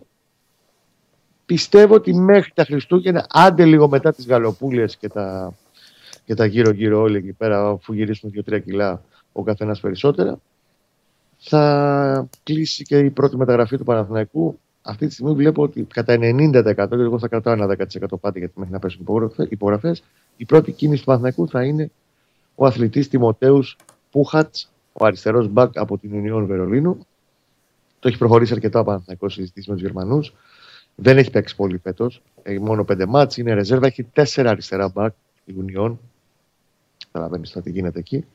Του κάνει μια χαρά του Γιωβάνοβιτς ε, στα στοιχεία του, στο πακέτο που θέλει. Τον βολεύει ότι ενώ στα αρχή οι Γερμανοί ήθελαν μόνο πώληση. Τώρα μπήκανε okay, και το συζητάνε και αυτές τις λεπτομέρειες που θα θέλει να εκτιμήσει ο Παναθηναϊκός για δανεισμό με οψιόν το επόμενο καλοκαίρι. Και λίγος πάνω στην οψιόν θέλω να καταλήξω την τελική φόρμουλα, αλλά νομίζω ότι δύσκολα θα χαλάσει ως πρώτη μεταγραφή ο, ο Πούχατς. ο οποίος εντάξει είναι ένας παίκτης με καλή παρουσία, με δώδεκα μάτς στην Εθνική Πολωνίας. Δεν πήγε τώρα στο Μουντιάλ, διότι ακριβώς ενώ μέχρι πέρσι έπαιζε, με το πριν δέκα μήνες είχε κλείσει κανονικά, δεκαεννιά μήνες. Αλλά επειδή φέτος το πρώτο εξάμηνο έχασε τη θέση του στην Ουνιόν Βερολίνου, αντίστοιχα και ο Μίχνεβιτς δεν τον πήρε στο Μουντιάλ. Ιδάλλως είναι από τους παίκτες που υπολογίζονται. Γενικά είναι στο, στην πρώτη εικοσιπεντάδα τριαντάδα παιχτών της Εθνικής Πολωνίας. Είναι καλή επιλογή, έχει καλά στοιχεία, ταιριάζει. Ο Γιωβάνοβιτς έχει δώσει το ok, πιστεύω ότι θα τελειώσει. Μάλιστα, για, τον, για τον Γκάουλι, τον ναι. Βραζιλιάνο. Πες μου γιατί θα σε ρωτάω. Ναι. Είναι σε μια διαδικασία επίσης διαπραγμάτευσης ο Παναθηναϊκός με την, με την Λούντογκόρετς. Δεν μπορώ να σου πω ότι δεν θα γίνει, αλλά δεν μπορώ να σου πω ότι, πάμε για, ότι είναι τόσο προχωρημένο όσο είναι του, του Πούχατς. Είναι δύσκολο γιατί πάνε να μπουν Σφίνα και Σαουδάραβες. Το καλό για τον Παναθηναϊκό είναι ότι ο παίχτης ψηφίζει χέρια-πόδια Παναθηναϊκό. Δεν θέλει στα είκοσι επτά τώρα να τρέχει αραβίες. Σου λέει αυτά, θα τα κάνουμε στα τριάντα τέσσερα. Ε, θέλει να, θέλει όντως να πάρει μεταγραφή στον Παναθηναϊκό μετά από δυόμισι χρόνια στη Βουλγαρία που έχει πάρει και τρεις τίτλους. Δεν έχει να κάνει κάτι άλλο στη Βουλγαρία πλέον και Ευρώπη έπαιξε. Θέλει, είναι ψημένος με το project. Καλό συμβόλαιο του δίνει ο Παναθηναϊκός. Το θέμα είναι να τα βρουν οι ομάδες. Θα πάρει λίγες μέρες ακόμα. Όχι πολύ. Μέχρι να ξεκαθαρίσει οριστικά το τοπίο. Και υπάρχουν και πλάν B και πλάν C και άλλοι παίκτες για το οκτώ δέκα του Γιοβάνοβιτς. Ναι. ναι. Μάλιστα. Εντάξει. Διαμαρτύρεται εδώ. Κάνα δύο φίλοι λένε εντάξει, γιατί πάει πρώτα για αριστερό μπακ και δεν πάει εκεί που πονάει η ομάδα πιο πολύ. Αλλά εντάξει, αυτά δεν είναι παιδιά. Παιδιά, μισό λεπτάκι. Το είπε ο προπονητής. Δεν το λέω τώρα για, το λέω για τον κόσμο να το καταλάβει. Γιατί πολύ. Ναι, πες καλά κάνεις. Γιατί και αυτοί λένε. Οι άνθρωποι τη γνώμη τους. Ε, τις δηλώσεις του Γιοβάνοβιτς πολλοί μπορεί να μην τις διάβασαν αμέσως μετά το, τη συνέντευξή του, μετά το μάτς με τον Βόλο. Όπου κλασικά δέχτηκε την ερώτηση, ε, κύριε Γιοβάνοβιτς, τι θα γίνει με τις μεταγραφές, χρειάζεται ενίσχυση, αν θα πάει μέχρι τέλος του μήνα, ενώ υπάρχει ένας Γενάρης που είναι πολύ φορτωμένος με μάτς. Οπότε, μήπως πρέπει να γίνει πιο γρήγορα φέτος τα πράγματα. Ε, ο Γιοβάνοβιτς είπε την πιο σωστή και αφοπλιστικά ε, με ειλικρινέστατη ατάκα. Παιδιά, οι μεταγραφές δεν είναι πήγα στο σούπερ μάρκετ και πήρα αυτό το προϊόν και τελείωσα. Μπορεί κάποιες φορές να το βρεις αμέσως αυτό που θες, κάποιες φορές να μην το βρεις αυτό που θες. Εγώ πάντως ούτε για γούρι το κάνω, ούτε έχω κάποιο αποθυμένο να κάνω τις μεταγραφές τις τελευταίες μέρες, ειδικά το Γενάρη της μεταγραφικής περίοδου. Μάλιστα. Θέλουμε ενίσχυση. Τώρα του κάτσε ο Πούχατς και έχει τα στοιχεία πάνω που προέκυψε το πρόβλημα με τον Γκάνεα και μπορεί να το καλύψει ο Γιοβάνοβιτς Φιστέ με αυτόν τον ποδοσφαιριστή. Τώρα θα πάει τον πάρει. Δεν θα φτάσει να θα πει: όχι, θα πάρω το οκτώ δέκα πρώτα, μετά τον Extreme. Έλα και εσύ ρε Πούχατς να γίνουμε τώρα να παίξουμε σοαρέ, να παίξουμε μπυρίμπα. Θα τον πάρει τον παίκτη, όποτε μπορεί να τον πάρει. Εφόσον τον έχει μπροστά του, θα τον πάρει. Ωραία. Λοιπόν, δεν αντέχω. Ναι. Εντάξει, το απαιτεί και ο λαός. Ε, θέλω σχόλιο για ψυχούλα χθεσινή. Πλέον θα σε κάνω και μουντιαλικό και μουντιαλικό αναλύτη σε κάνω. Όχι μόνο Παναθηναϊκό. Ναι. Όπως θα θυμάσαι, ναι. Έχω δύο στις δύο μετά την Ιταλία. Σου έχω βρει και την Αργεντινή στόχο. Βέβαια, βέβαια. Η Γιάλα, η Γιάλα σε παγκόσμιο και ευρωπαϊκό επίπεδο είναι συγκλονιστική. Βρήκε και τον πρωταθλητή Ευρώπης και τον παγκόσμιο πρωταθλητή. Πάντα τα λέμε αυτά. Ας το Σάβα μου να λέει. Ας το Σάβα. Σάβα. Ε, εντάξει, το πρώτο το πέναλτι που παίρνει η Αργεντινή είναι λίγο, αλλά θέλει και ξέρεις τώρα, θέλει λίγο βαρούχα. Ναι, αλλά θα κάνω εγώ το βαρούχα όμως. Θα κάνω εγώ το βαρούχα που δεν με νοιάζει, που δεν είμαι με καμία από αυτές τις ομάδες. Θέλω να πω κάτι. Γιατί ρε παιδιά μιλάτε όλοι για σπροξήματα και αυτά. Το πέναλτι είναι κάτω χαμηλά, είναι στο πόδι, είναι στο αριστερό πόδι. Εκεί έχει δώσει το πέναλτι ο διαιτητής. Σας λέω ότι έχει δώσει ο διαιτητής. Α, μπράβο. Το καραφλό βέλος λοιπόν το έχει πάει καλά το ματσάκι. Στο χθεσινό. Απλά το καραφλό βέλος θα έπρεπε να την αφήσει τη... το πλεονέκτημα στη Γαλλία στο τέλος σε δύο φάσεις. Εντάξει. Και, εντάξει. Ξέρεις πως φεύγανε. Λέω πω πω πω πω πω. Φεύγανε μετά το ογδόντα, λέω πω πω, τι γίνεται, α, έτσι. Ας το κεφαλικό. Έτσι. Πήγε και ήρθε το κεφαλικό δύο φορές θες, άστο. Ναι. Αλλά στο τέλος μας άκουσε όλη η γειτονιά. Λοιπόν, φιλιά. Πρέπει να βρω οπωσδήποτε φανέλα Εμιλιάνο. Ε, εντάξει, εύκολο είναι. Πρέπει, πρέπει. πρέπει. Ε, εντάξει, μπες, η, η τεχνολογία, μπαίνεις, κάνεις μια παραγγελία και θα σου φέρνε. Να σου ευγώ έτσι, έτσι, με Εμιλιάνο. Γεια σου Εμιλιάνο, τα λέμε. Την αγάπη μου, να είστε καλά. Φιλιά. Λοιπόν, αυτά για τον Παναθηναϊκό. Θα συνεχίσουμε τώρα με άλλη μια ομάδα και μετά θα έρθει ο Θέμης εδώ να πάμε ξανά στο, στο Μουντιάλ και, και έχει ο Θεός, συνεχίζουμε. Μπήκαμε, ε, περιμένατε, μου είχε στείλει στο δικό μου το Instagram τόσοι, τόσοι πώς περιμένουμε Παντελή, τώρα τελείως το Μουντιάλ. Καλά ρε, είστε τόσο πορωμένοι με τη Super League, ε. Είστε, θέλετε το, θέλετε το χαμό, ε. Θέλετε να τσακώνεστε εκεί, να γίνεται χαμός. Εντάξει, εμένα μου αρέσει, εγώ πάω σε όλα τα μάτσα, ξέρετε, τα μεγάλα μάτσα εκεί, πάω εκεί, μη χάσω ευκαιρία να δω μπαλίτσα. Να μου πεις και τι μπάλα βλέπεις, ε, αυτοί που παίζουν, τι να κάνω. Αυτοί παίζουν, αυτοί βλέπω. Αλλά ψοφάτε όμως.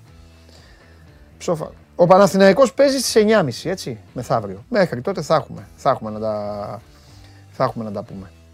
Λοιπόν, να, στέλνει ένας φίλος μου, λέει Παντελή, έχουμε την αρρώστια. Εντάξει, ωραία είναι αυτά, ρε. Απλά να ξέρετε κάτι και να μην, να μην το ξεχνάτε. Είναι, ε, είναι το ποδόσφαιρο, το μπάσκετ αυτά, είναι ωραία, σημαντικά πράγματα, αλλά δεν κρίνουν αυτά τη ζωή μας. Εντάξει, αυτό, αν μπορείτε να το καταλάβετε. Τώρα, αν μου σκοτώνεστε... Τώρα, αλήθεια, υπάρχουν άνθρωποι που σκοτώνονται για το αν είναι καλύτερος παίκτης ο ένας ή ο άλλος. Για, για ποιος είναι καλύτερος παίκτης. Εγώ είμαι. Άντε, να σας βγάλω από τις δυσκολίες. Πάμε στο φίλο μου.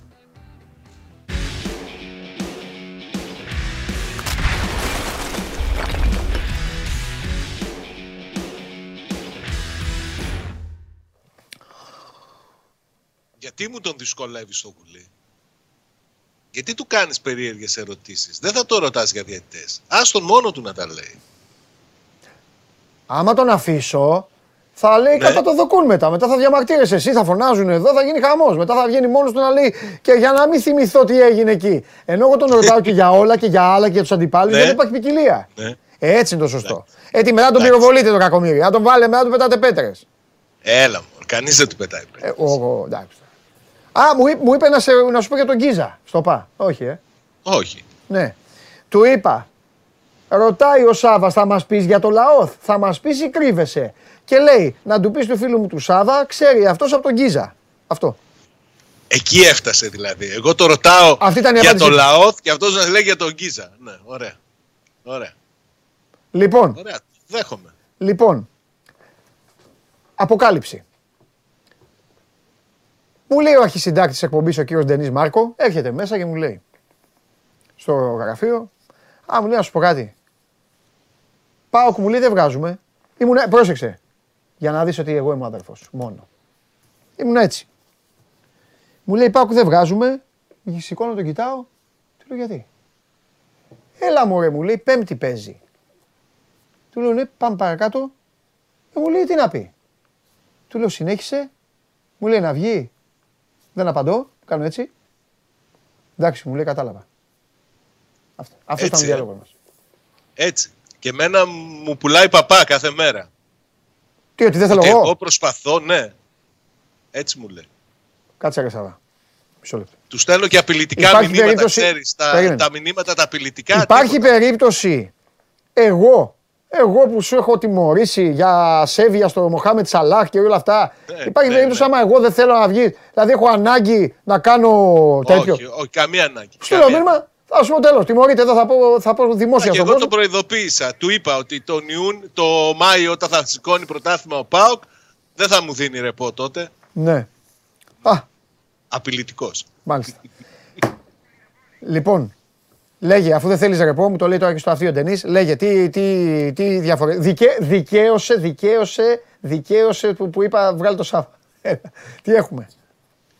Κοίταξε, ο, ο ΠΑΟΚ θα προετοιμάζεται, νομίζω αυτή την ώρα έχει τελειώσει Α. η προετοιμασία, η προπόνηση σημερινή για το παιχνίδι με τον Πανετολικό. Ναι. Σημαντικό παιχνίδι κατά την άποψή μου. Ναι. Θέλει να δείξει ότι θα μπει και στο δεύτερο γύρο όπως τελείωσε τον πρώτο. Έχει επιστροφές σημαντικές, επιστρέφουν ο Ίγκασον, ο Ζίφκοβιτς, ο, ο Καντουρί. Δημιουργούνται όμως ταυτόχρονα και ερωτηματικά ποιους τελικά θα, θα επιλέξει για να... Uh, παρατάξει την ομάδα του. Θα περιμένουμε να δούμε μια-δυο προπονήσεις. Ακόμα έχει λύσεις πλέον και στο κέντρο της άμυνας και στα χαφ με, στη μεσοεπιθετική γραμμή. Για μένα το πιο μεγάλο ενδιαφέρον είναι εκεί uh, στα, στα άκρα. Έχει Κωνσταντέλια, Νάρεϊ και Ζίβκοβιτς διαθέσιμους στο ίδιο παιχνίδι. Θέλω να, να δω ποιον τελικά θα κρατήσει απ' έξω. Για μένα ο Κωνσταντέλιας δεν βγαίνει έξω έτσι όπως είναι αυτή την περίοδο. θα δούμε τι θα αποφασίσει ο προπονητής του ΠΑΟΚ. Αλλά θα περιμένουμε μια-δυο μέρες ακόμα. Αυτό που, που φαίνεται να μην προχωράει είναι το μεταγραφικό. Δεν υπάρχει κάποιο, ξέρεις, δεδομένο ότι ο ΠΑΟΚ θα, θα προχωρήσει και θα κάνει συγκεκριμένη μεταγραφική κίνηση τον ε, Γενάρη. Επιμένω να, στην πρόβλεψή μου μηδέν μέχρι μία μεταγραφές. Η αίσθηση είναι ότι στο τέλος θα κάνει, αλλά mm. όσο περνάει ο καιρός και στενεύουν και τα χρονικά περιθώρια, αφήνω ένα ανοιχτό ενδεχόμενο να μην γίνει τελικά μεταγραφή. Ε, έχει να ξεφορτώσει συμβόλαια με πιο βασικό αυτό του Μουρκ. Προκύπτει από την Κύπρο ενδιαφέρον ομάδων. Δεν ξέρω ναι. αν θα προχωρήσει του Μουρκ και ε, εξοικονομηθούν χρήματα από το μπάτζετ, μήπως δοθούν για την απόκτηση ενός μεσοεπιθετικού που τόσο Μάλιστα. πολύ ψάχνει του Τσέσκου. Μάλιστα. Ωραία. Εντάξει, Σάβα μου. Θα, θα, θα, θα, θα τα ξαναπούμε. Έχει, ε, έχει μάτς παγίδα ο ΠΑΟΚ, εγώ έτσι το χαρακτηρίζω. Γιατί παίζει περίεργα ο Πανατολικός, ο Αναστασίου έχει ένα συγκεκριμένο στυλ, είναι λίγο μια ομάδα η οποία άμα δεν την προσέξεις μπορεί να, σε, μπορεί να σου κάνει τη ζημιά. Είναι πολύ σημαντικά και τα δύο παιχνίδια που έχει πριν, το, ναι. τη, πριν την πρωτοχρονιά, ναι. που είναι εκτός έδρας. Και Περιστέρι μετά, ε, καλά θυμάμαι. Μπράβο, και επιστρέφει μετά με ντέρμπι με Άρη στην Τούμπα. Με Άρη, ναι. Και πάει σε έναν Γενάρη που θα είναι με πάρα πολλές αγωνιστικές υποχρεώσεις. Εντάξει, αυτό ισχύει για όλους. Όλοι είναι... Ναι, ναι, αλλά πρόσεξε όμως. Οι άλλες ομάδες κινούνται και μεταγραφικά. Ο ΠΑΟΚ δεν κινείται. Ναι. Είσαι μεταγραφάκια, είσαι, είσαι συνέχεια εδώ. Γι' αυτό λέω εγώ βγάλω το Σάβα. Δεν, εμένα... Βγάλω το Σάβα να γκρινιάξει. Είσαι ο Έλληνας φύλαθλος. Δεν είμαι ο Έλληνας φύλαθλος. Ε. Εγώ πιστεύω ότι ο ΠΑΟΚ χρειάζεται έναν επιθετικό και έναν μεσοεπιθετικό, ναι. επειδή το ζητά ο προπονητής του. Ναι. Δεν μπορεί ο προπονητής σου να σου ζητά τέσσερις μεταγραφικές περιόδους έναν μεσοεπιθετικό ναι. και για κάποιους λόγους να μην παίρνεις. Ναι. Κατάλαβες, είναι και ναι. το έχει πει. Προχθές ναι. μετά το παιχνίδι με την Καλαμάτα το ρωτήσαν. Ναι. Του λέει τι, τι λέτε για τις μεταγραφές, για το μεσοεπιθετικό που θέλετε, και λέει τόσες φορές τα έχω πει, δεν έχω να πω κάτι παραπάνω. Μάλιστα. Εντάξει Σάβα μου. Ναι. Σάβα. Ορίστε. Ένα, ένα κάτσε, γιατί δεν τα βλέπω τα μηνύματα. Του ρίξα μια ματιά, αλλά δεν μπορώ για να βλέπω εσένα. Έναν κύριο Παντελή Μούσιο ή Μουσιό. Το ξέρεις? Είναι και συνονοματός ονοματώ... το... το... μου, τρομάρα του. Ναι, λέει, μπορεί. Λέει, ότι είσαι, λέει ότι είσαι ο πιο συμπαθής δημοσιογράφος στην Ελλάδα. Δηλαδή δεν είμαι εγώ, είσαι εσύ. Καταλάβες. Πανευρωπαϊκά να μην σου πω. Και δεν πας ρε μεγάλη να ξαναβαφτιστείς να σε πούνε Σάβα. Γιατί? Όχι εσύ, αυτός. Τον λένε Παντελή. Του λέω να πάω να βαφτιστεί να τον πούνε Σάβα. Έλα μου, εντάξει. Καλός άνθρωπος. Ε, γεια βέβαια, μας. Καλός είναι, βέβαια. Έχεις ξάδερφο Παντελή Μούσιο. Καταλάβαμε, φιλιά. Ε, Έχεις ναι, yeah, yeah. Δεν πειράζει. Έλα Θεμάρα μέσα, έλα Θέμη μέσα. Πάμε, θα μπει ο Θέμης μέσα. Κάντε αυτό που λέει ο Σκουντής και μπαίνει ο Θέμης. Κατέβασε το νέο app του σπορ είκοσι τέσσερα και διάλεξε τι θα δεις. Με το μάι σπορ είκοσι τέσσερα φτιάξε τη δική σου homepage επιλέγοντας ομάδες, αθλητές και διοργανώσεις. Ειδοποιήσεις για ό,τι συμβαίνει για την ομάδα σου. Match Center, Video Highlight, live εκπομπές και στατιστικά για όλους τους αγώνες. Μόνο αθλητικά και στο κινητό σου με το νέο σπορ είκοσι τέσσερα app. Κατέβασέ το. Ε, ήθελα να σε κλετήσω, αλλά... Σε ποιο θέμα? Λέω, δίνω το application να μπει ο Θέμης. Ναι. Και μέτρα, είναι είκοσι δευτερόλεπτα, παιδί μου. Και λέω, θα καταφέρει, λέω, και θα είναι ακόμα όρθιος. Αλλά δεν το χάσα. Τι γίνεται? Καλά, εσύ. Πώς είσαι? Άυπνος. Δεν θα στείλουν μηνύματα. Κατάκοπος. Έλα, μίλα με μένα. Αλλά, κάτσε κάτι τώρα, περίμενε, γιατί μου τα στέλνει τώρα, ο Ανατολού με έχει διαλύσει. Α, με θα έχει... βγει μετά, να το γλάσσα. Για πάμε. Τσαντής, ναι, είσαι μεγάλος κοινός, μπράβο. Λοιπόν, ε, άσε το, δεν θα πούμε τα ίδια. Εντάξει, είπαμε, τον εγκομιάσαμε, χειροκροτήσαμε, ε, φοβερό, ε, πως συγκλονιστή. Παρεπιπτόντως θα πω κάτι. Δεν με νοιάζει τίποτα τι έκανε. Δεν με νοιάζει, δεν με νοιάζει η ιστορία του, δεν με νοιάζει η στεροφημία του, δεν με νοιάζουν οι τίτλοι του, δεν με νοιάζει η μπαλάρα του, δεν με νοιάζει τίποτα. Μπράβο του του Μπαγάσα, μπράβο του, καλά για Εμπαπέ, ψυχοβές πρέπει να είναι στην αριστερή μας πλευρά, τέλος πάντων. Μπράβο του του Λιονέλ Μέση, μπράβο του, γιατί χθες πέθανε. Πέθανε. Πήγε δεξιμπάκ, πήδαγε με τους θεούς, πήδαγε με τα νταμάρια, έπεφτε κάτω, τους έλεγε τους άλλους, ρε εμείς έχουν ξυπνήσει τα φαντάσματα, τους είπε. Ξέρω ότι αυτή τη στιγμή βλέπετε το Ρουμενίγκε. Ξέρω ότι βλέπετε τον Μπρέμε. Ξέρω ότι βλέπετε το φάντασμα του Ντιέγκο, ότι είμαστε σε ένα λιβάδι και μας κυνηγάει όλους. Ξέρω ότι τα βλέπετε όλα. Δείτε λίγο εμένα που σκοτώνομαι. Αυτό. Εντάξει. Κόπηκαν και δύο πλεονεκτήματα στο τέλος. και από τον Καράφλα. Τα λέμε όλα. Και τέλος. Φοβερός ο Μάγκας, το πήρε σπίτι του και μια χαρά. Αυτό θέλω να πω για το Μέση. Τίποτα άλλο. Εγώ. Μην πεις τίποτα ίδιο, σου σκότωσα. Αν θες να πεις όμως κάτι άλλο, πες το. Τι να σου πω. Ε...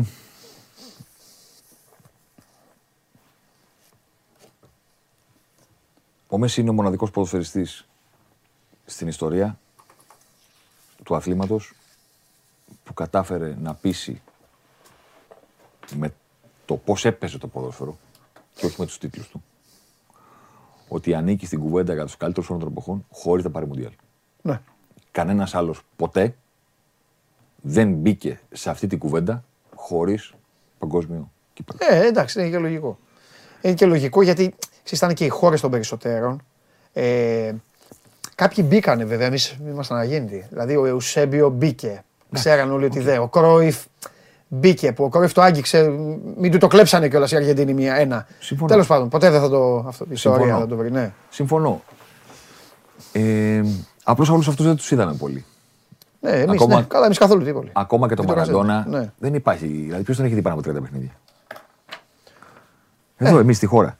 Ναι, συζητάμε για το δεν υπήρχε. Νάπολη δεν υπήρχε. Βλέπαμε στιγμιότυπα. Ποιος τον έχει δει πάνω από τριάντα παιχνίδια. Σε σταθερά. Τα στιγμιότυπα περιμέναμε. Κάνα μάτς UEFA. Πρωταθλητριών δεν έπαιξε. Ελάχιστα μάτς. Ναι, όχι, εκεί πήγε και έπαιξε. Μας μείνανε τα Μουντιάλ. Τα οποία ήταν βέβαια ε, πάρα πολύ σπουδαία και πάρα πολύ σημαντικά. Αυτό που θέλω να πω είναι, ρε παιδί μου, ότι οι Αμερικανοί δεν είναι κοροϊδά. Οι Αμερικανοί λοιπόν έχουν βγάλει την κουβέντα για τον Goat. Αυτοί είναι οι μπαμπάδες. Έχουν βγάλει... Στα πάντα. Έχουν... Τους καυγάδες αυτοί που βγάλουν όλοι. Έχουν... Τα ποιος είναι καλύτερος. Έχουν βγάλει την κουβέντα για τον Goat. Αλλά, ναι. Φίλε μου Παντελή, ναι. Γιατί είπανε ο greatest of all time και δεν είπανε ο best of all time. Γιατί δεν συζητάμε για τον Boat και συζητάμε για τον Goat. Γιατί βάλανε οι Αμερικανοί τον greatest και όχι το καλύτερος. Γιατί λέμε ποιος είναι ο μεγαλύτερος των εποχών. Και δεν λέμε ποιος είναι ο καλύτερος. Γιατί το μεγαλύτερος με το καλύτερος έχει μεγάλη διαφορά. Θα σου πω γιατί το κάνανε. Έχει μεγάλη διαφορά γιατί ξεπερνάει και τα αποτελέσματα. Θα σου πω γιατί το κάνανε. Ξεπερνάει γιατί. Γιατί αν βγεις στον δρόμο τώρα και ρωτήσεις εκατό ανθρώπους τι σημαίνει ο καλύτερος όλων των εποχών. Ναι. Θα σου δώσουν εκατό διαφορετικούς ορισμούς. Οπότε, οπότε ο καθένας κρίνει με τα δικά του κριτήρια. Ναι. Και επειδή ο καθένας κρίνει με τα δικά του κριτήρια. Βγάζουν λεφτά οι δημοσιογράφοι στην Αμερική ναι. Να λένε ο δικός μου ο Γκόουτ είναι ο Τσαπάρο, όχι, ο δικός μου είναι ο Τζόρνταν, όχι, ο δικός μου είναι ο Λεμπρόν. Γιατί, γιατί το μεγαλύτερος, ο καθένας έχει το δικαίωμα να λέει ό,τι θέλει εκείνος. Ε, καλά εννοείται. Ο ε. καλύτερος. Ο, ο καλύτερος. Ο καλύτερος έχει κοιτάπια, πώς τα λένε. Ο καλύτερος Χακιά, λοιπόν. Αποδεικνύεται. Ο καλύτερος. Που κρίνεται από το τι κάνει στο γήπεδο σου λέω. Και όχι με το αποτέλεσμα. Έχει πράξεις. Ο καλ... Αλλά είναι βαρετό να το συζητάμε. Γι' αυτό δεν λέμε ο καλύτερος και λέμε ο μεγαλύτερος. Για να τσακωνόμαστε. Ε, ναι. Και να πουλάνε τα site, να πουλάνε τα κλικ. Αυτή είναι η ζωή. Ωραία. Μπράβο. Εγώ λοιπόν όταν συζητούσα με φίλους μου τα τελευταία εφτά οχτώ χρόνια είμαι αγνώστος στο ίντερνετ, είμαι ξέρω εγώ στα social, ναι, ναι, ναι. Ναι. Τους έλεγα ρε παιδιά. Να συζητήσουμε πρώτα ποιος είναι ο καλύτερος σε αυτό το ρημάδι που λέγεται ποδόσφαιρο. Και μετά, άμα θέλετε, να συζητήσουμε τι τίτλους πήρε, τι δεν πήρε, τι ρεκόρ έκανε, τι δεν έκανε. Μετά, πρώτα να συζητήσουμε τι βλέπουμε στο χορτάρι. Στο χορτάρι λοιπόν, αυτός ο κύριος είναι ο μοναδικός ποδοσφαιριστής που έχουμε δει ποτέ στο ποδόσφαιρο, που ήταν ταυτόχρονα για δεκαεφτά χρόνια συνεχόμενα. Κορυφαίος σκόρερ, κορυφαίος φίνισερ, κορυφαίος τριμπλέρ, κορυφαίος δημιουργός, κορυφαίος playmaker. Αυτό το πακέτο. Για δεκαεφτά συνεχόμενες σεζόν. Εντάξει, δύο τελευταίες είναι καλός. Σωστά, σε όλα. Για δεκαπέντε συνεχόμενες σεζόν. Ναι, για δεκαπέντε. Τι σημασία. Ω, καθημεία ρε, καμία, εγώ το βγάζω στο καπέλο, δεν το συζητάω. Ακόμα και για δύο, εγώ θέλω να είμαι ακόμα κοινικός, και για με... δύο σεζόν να το είχε κάνει. Σωστός. Ακόμα και για δύο σεζόν. Εννοείται. Τρέλα. Το έκανε για δεκαπέντε. Ε, εννοείται. Δεν, ε, δεν το συζητάμε. Υπάρχει mm. κανένας άλλος στην ιστορία που να τα έκανε ταυτόχρονα όλα αυτά μαζί στο top επίπεδο. Όποιον και να σκεφτείς, όποιον και να σκεφτείς. Κάτι του λείπει γιατί το ποδόσφαιρο είναι δύσκολο. Δεν μπορεί να είσαι. Καλά, εννοείται ότι είναι. Δεν μπορεί να είσαι και στον goal.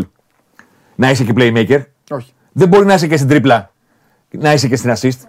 Κάτι σου λείπει. Ναι. ο μοναδικός που ήταν εδώ σε όλα αυτά μαζί από την πρώτη στιγμή της καριέρας του μέχρι τώρα ήταν αυτός. Και είναι και σημαντικό ότι τα έκανε και μεσαίρι. Δεν είχε διακοπές. Η δεκαπενταετία ετία δηλαδή ήταν συνεχόμενη. συνεχόμενη. Έλα να φας...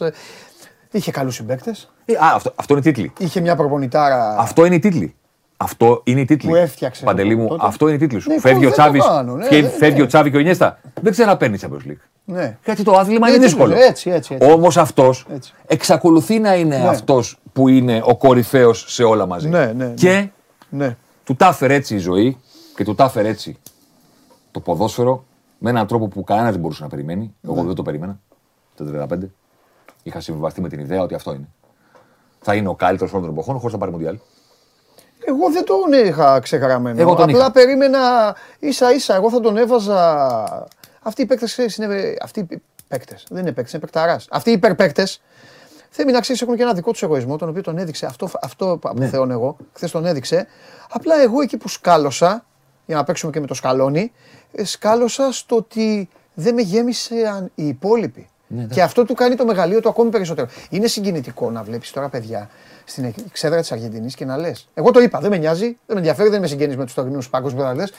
Έλεγα, άρα δεν πήρε αυτός. Ξέρεις πόσο χάρηκα για τον Αγκουέρο. Ναι. Ξέρεις πόσο Α, χάρηκα. Μεγάλη στιγμή. Που έχει περάσει, έχει δει, έχει δει, δείτε το Netflix. Που έχει μεγαλώσει με πτώματα, που έχει μεγαλώσει με, με, με, με σκοτωμούς. Δεν μεγάλωσε όπως ο Μέση. Ο Μέση να είναι καλά ο μπαμπάς, τον πήγε πιτσιρικά στην Μπαρτσελώνα και είπε η Μπαρτσελώνα, όποιος σε πειράξει, θα τον σφάξω. Έλα εδώ, αγόρι μου, πάρε και το φαρμακάκι, πάρε και το φαρί, έλα να σε φτιάξουμε, να σε κάνουμε όλα. Το, το παιδί το άλλο μεγάλωσε με πτώματα και με αυτά. Και ήταν εκεί χθες και γιόρταζε. Γιατί, να σου πω κάτι, κάποιος... Μπατι... Έβλεπα τον Μπατιγκόλ και έλεγα, ρε παιδιά, δεν το πήρε ο Μπατιστούτα, ποιον έβαλες θέση του Αλβάρες. Και το πήρε, θα το πάρει ο Λαουτάρο. Βοήθησε ναι, πολύ. Το Λαουτάρο, ναι, και το πήρε ο Λαουτάρο. Βοήθησε ο Λαουτάρο, όντως βοήθησε σε αυτό το μάτς. Και το παίρνει ο Λαουτάρο Μαρτίνες με τον Παπάκι. Το, να σου πω το άλλο. Αλλά επειδή, τι το, επειδή το βάζει σε πολύ ωραία βάση. Πρώτον, δεν τον είδαμε χθες, γι' αυτό θέλω να τον, να τον αναφέρω. Γιατί αναφέρεις και πολύ καλά κάνεις όλους όσους είδαμε μπροστά στις κάμερες. Τον Αϊμάρ, τον Μπάγκο, τον Σάμουελ. Ναι, όλοι αυτοί. Ο Σάμουελ ψυχάρα ήταν, ευτυχώς που πήρε μετάλλιο ο Σάμουελ. Ο Γκονζάλο Ιγκουαΐν μπορεί να κοιμάται καλύτερα πλέον. Αυτό. Ο άλλος ο Παλάσιο με το Καζανάκι που το έχασε κενό τέρμα. Ο άλλος έχει χάσει και σε άλλους τελικούς. Ο Γκονζάλο Ιγκουαΐν μπορεί να κοιμάται καλύτερα πλέον. Και να πούμε και κάτι άλλο. Το να παίζεις ένα τελικό και να το χάνεις. Δεν είναι το πιο σκληρό πράγμα στον αθλητισμό. Ναι. Το πιο σκληρό πράγμα στον αθλητισμό είναι να μην μπορείς να παίξεις το τελικό ναι. και να βλέπεις τους συμπαίκτες σου να το χάνουν χωρίς εσένα. Ναι, για τον Μπενζεμά το λες αυτό, ε? Για τον Ντι Μαρία το λέω. Α, για τον Ντι Μαρία. Μαρία Α, το... που είναι, ναι, ναι, ναι, ναι, ναι. Ο Ντι Μαρία το, το, δεκατέσσερα. Το δεκατέσσερα δεν έπαιξε. Το δεκατέσσερα δεν έπαιξε. Δεν έπαιξε ούτε στον ημιτελικό. Τον έχασε το συμπαραστάτη ναι, του ναι. ο Μέση σε εκείνη τη διαδρομή. Ναι. Δεν τον είχε ούτε στον ημιτελικό, ούτε στον τελικό. Ναι. Και κανένας δεν μπορεί να ξέρει. Αν θα το κέρδιζε η Αργεντινή το δεκατέσσερα με τον Ντι Μαρία. Αλλά αυτός όλη τη του ζωή είχε μέσα του. Αυτό, τι δεν έπαιξε εκεί. Ο Κάρα που τον είδες τώρα και μέσα από εβδομάδα. Ναι, ναι, ναι. Οπότε θα τον ρωτάνε για τον τελικό στο Ουντουρό. Το έλεγε ξανά. Τι μάτς έχασα. Ναι, αλλά σου λέει το πείραμα, αδερφέ. Όλα καλά. Όλα καλά, βέβαια εννοείται. Φαντάσου τώρα πώς θα ήταν αυτός ο άνθρωπος αν η Ελλάδα έχανε τον τελικό του γύρο. Και δεν έπαιζε. Θα σκεφτόταν σε όλη τη του ζωή ότι αν έπαιζα εγώ θα το παίρναμε. Και του το φέρνει η μοίρα του Ντι Μαρία. Και ο μεγάλος Καλόνι που τον έχει περιφερειακό, αναπληρωματικό, εξοφυλαρούχα ναι, ναι, ναι. σε όλα τα νοκάουτ, του λέει είναι ο τελικός. Πάει και να μολάσει το τελικό. Μπες και παίξε. Ναι, ρε, ο Καλόνι έχει δίκιο. Κερδίζει το πέναλτι, βάζει το δεύτερο γκολ, ναι. δικαιώνεται σε όλα. Και αν δεν ερχόταν ο τυφώνας Εμπαπέ, γιατί μιλάμε για τυφώνα αυτά που έκανε. Δεν υπάρχει αυτό, απίστευτο. Σηκώθηκα όφιος δύο φορές. Χωρίς να με ενδιαφέρε. Αλλά έφευγε ο Εμπαπέ και λέω τι κάνει, ρε. Τυφώνας. Πώς πάνε στο γήπεδο και σηκώνεστε. Ο Ντι Μαρία θα παίρνει το μάνα του μάτσου. Με δύο μηδέν Αργεντινή. Το άξιζε. Με δύο μηδέν Αργεντινή. Θα λέγαν όλοι βραβείο πρώτου σκόρερ ο Μέση, βραβείο καλύτερο παίκτη ο Μέση, το man of the match του τελικού να το πάρει ο Ντι Μαρία. Ναι, ναι, ναι. Είναι, δεν είναι η δικαίωση μόνο του κοντού. Είναι πολλών ανθρώπων, είναι μιας πολλών γενιών στην πραγματικότητα. Ναι. Σημαδεμένες γενιές, οι οποίοι. Εμείς δεν είμαστε ούτε με το θέμα Αργεντινόφιλοι ούτε τίποτα, αλλά είναι γενιές τα οποία παιδιά κουβάλισαν πολύ και τη. Εντάξει, ο Ντιέγκο είναι θεός, δεν το συζητάμε. Αλλά κουβάλισαν και τη Μαραντονίτιδα στο κεφάλι τους. Δηλαδή, κουβάλισαν τον Ντιέγκο. Ο Ορτέγκα με το δέκα στο ενενήντα οκτώ, στο Μουντιάλ που αποβλήθηκε με την Ολλανδία. Να είσαι Ορτέγκα τώρα και να σου φοράνε το δέκα της Αργεντινής. Αυτό. Πέφτεις κάτω. Σου βάζουν τη φανέλα και πέφτεις κάτω. Και μιλάμε για χώρα που στα χρεώνει αυτά. εκατό τοις εκατό. εκατό τοις εκατό. εκατό τοις εκατό. Να σου πω και μια λεπτομέρεια. Το ποδόσφαιρο είναι η καθημερινότητά τους. Γιατί είναι και αυτό ένα μπράβο. Να μου πεις εντάξει, κάθε έθνος έχει τα δικά του. Όλοι έχουν. Αλλά είναι και μια φτωχή χώρα. Είναι μια χώρα που έχουν περάσει πολλά προβλήματα. Ήταν δηλαδή. Όταν το πήγα εκεί στο μυαλό μου, δηλαδή στο ποιος θα βγει στους δρόμους, ναι. Λέω άσε ρε να βγουν αυτοί στους δρόμους. Οι άλλοι βγήκανε και πέρα από το σαράντα. Ναι, μωρά, ας τους βγαίνουν. Οι άλλοι βγαίνουν και πρώτα απ' όλα γίνονται επεισόδια. Ας τους να βγουν, λέω. Ας τους να βγουν να χαρούν. Να σου πω τη λεπτομέρεια που κράτησα από χθες. Άμα έχει καμιά καλή φωτογραφία ο Ντενής, κάτι έχουν πάει για καφέ. Έχουν, όχι, όχι. Ναι. Α, όχι, μιλάνε. Όχι, έχουν πολλές. Να σου πω μια λεπτομέρεια που την είδα και μου έκανα ένα χαμόγελο στο πρόσωπο. Για πες, άμα το πήρα χαμπάρι. Την ώρα που το σηκώνουν στις ώμους. Ναι. Γιατί πρέπει κατά τας γραφάς να γίνουν τα πράγματα όπως πρέπει. Οπότε γίνεται μια λαοθάλασσα που τον έχεις στους ώμους και τον πηγαίνει στη λαοθάλασσα. Ναι, στον κόσμο. Στο πέταλο. Και ξαφνικά βλέπουμε όλες τις φωτογραφίες. Τον πήρα ο Αγκουέρο. Τον πήρα ο Αγκουέρο. Θέλω μια πιο κοντινή αν υπάρχει, για να σας δείξω μια λεπτομέρεια. Κοντινή σε ποιον θες? Στο Μέση, στον κοντό.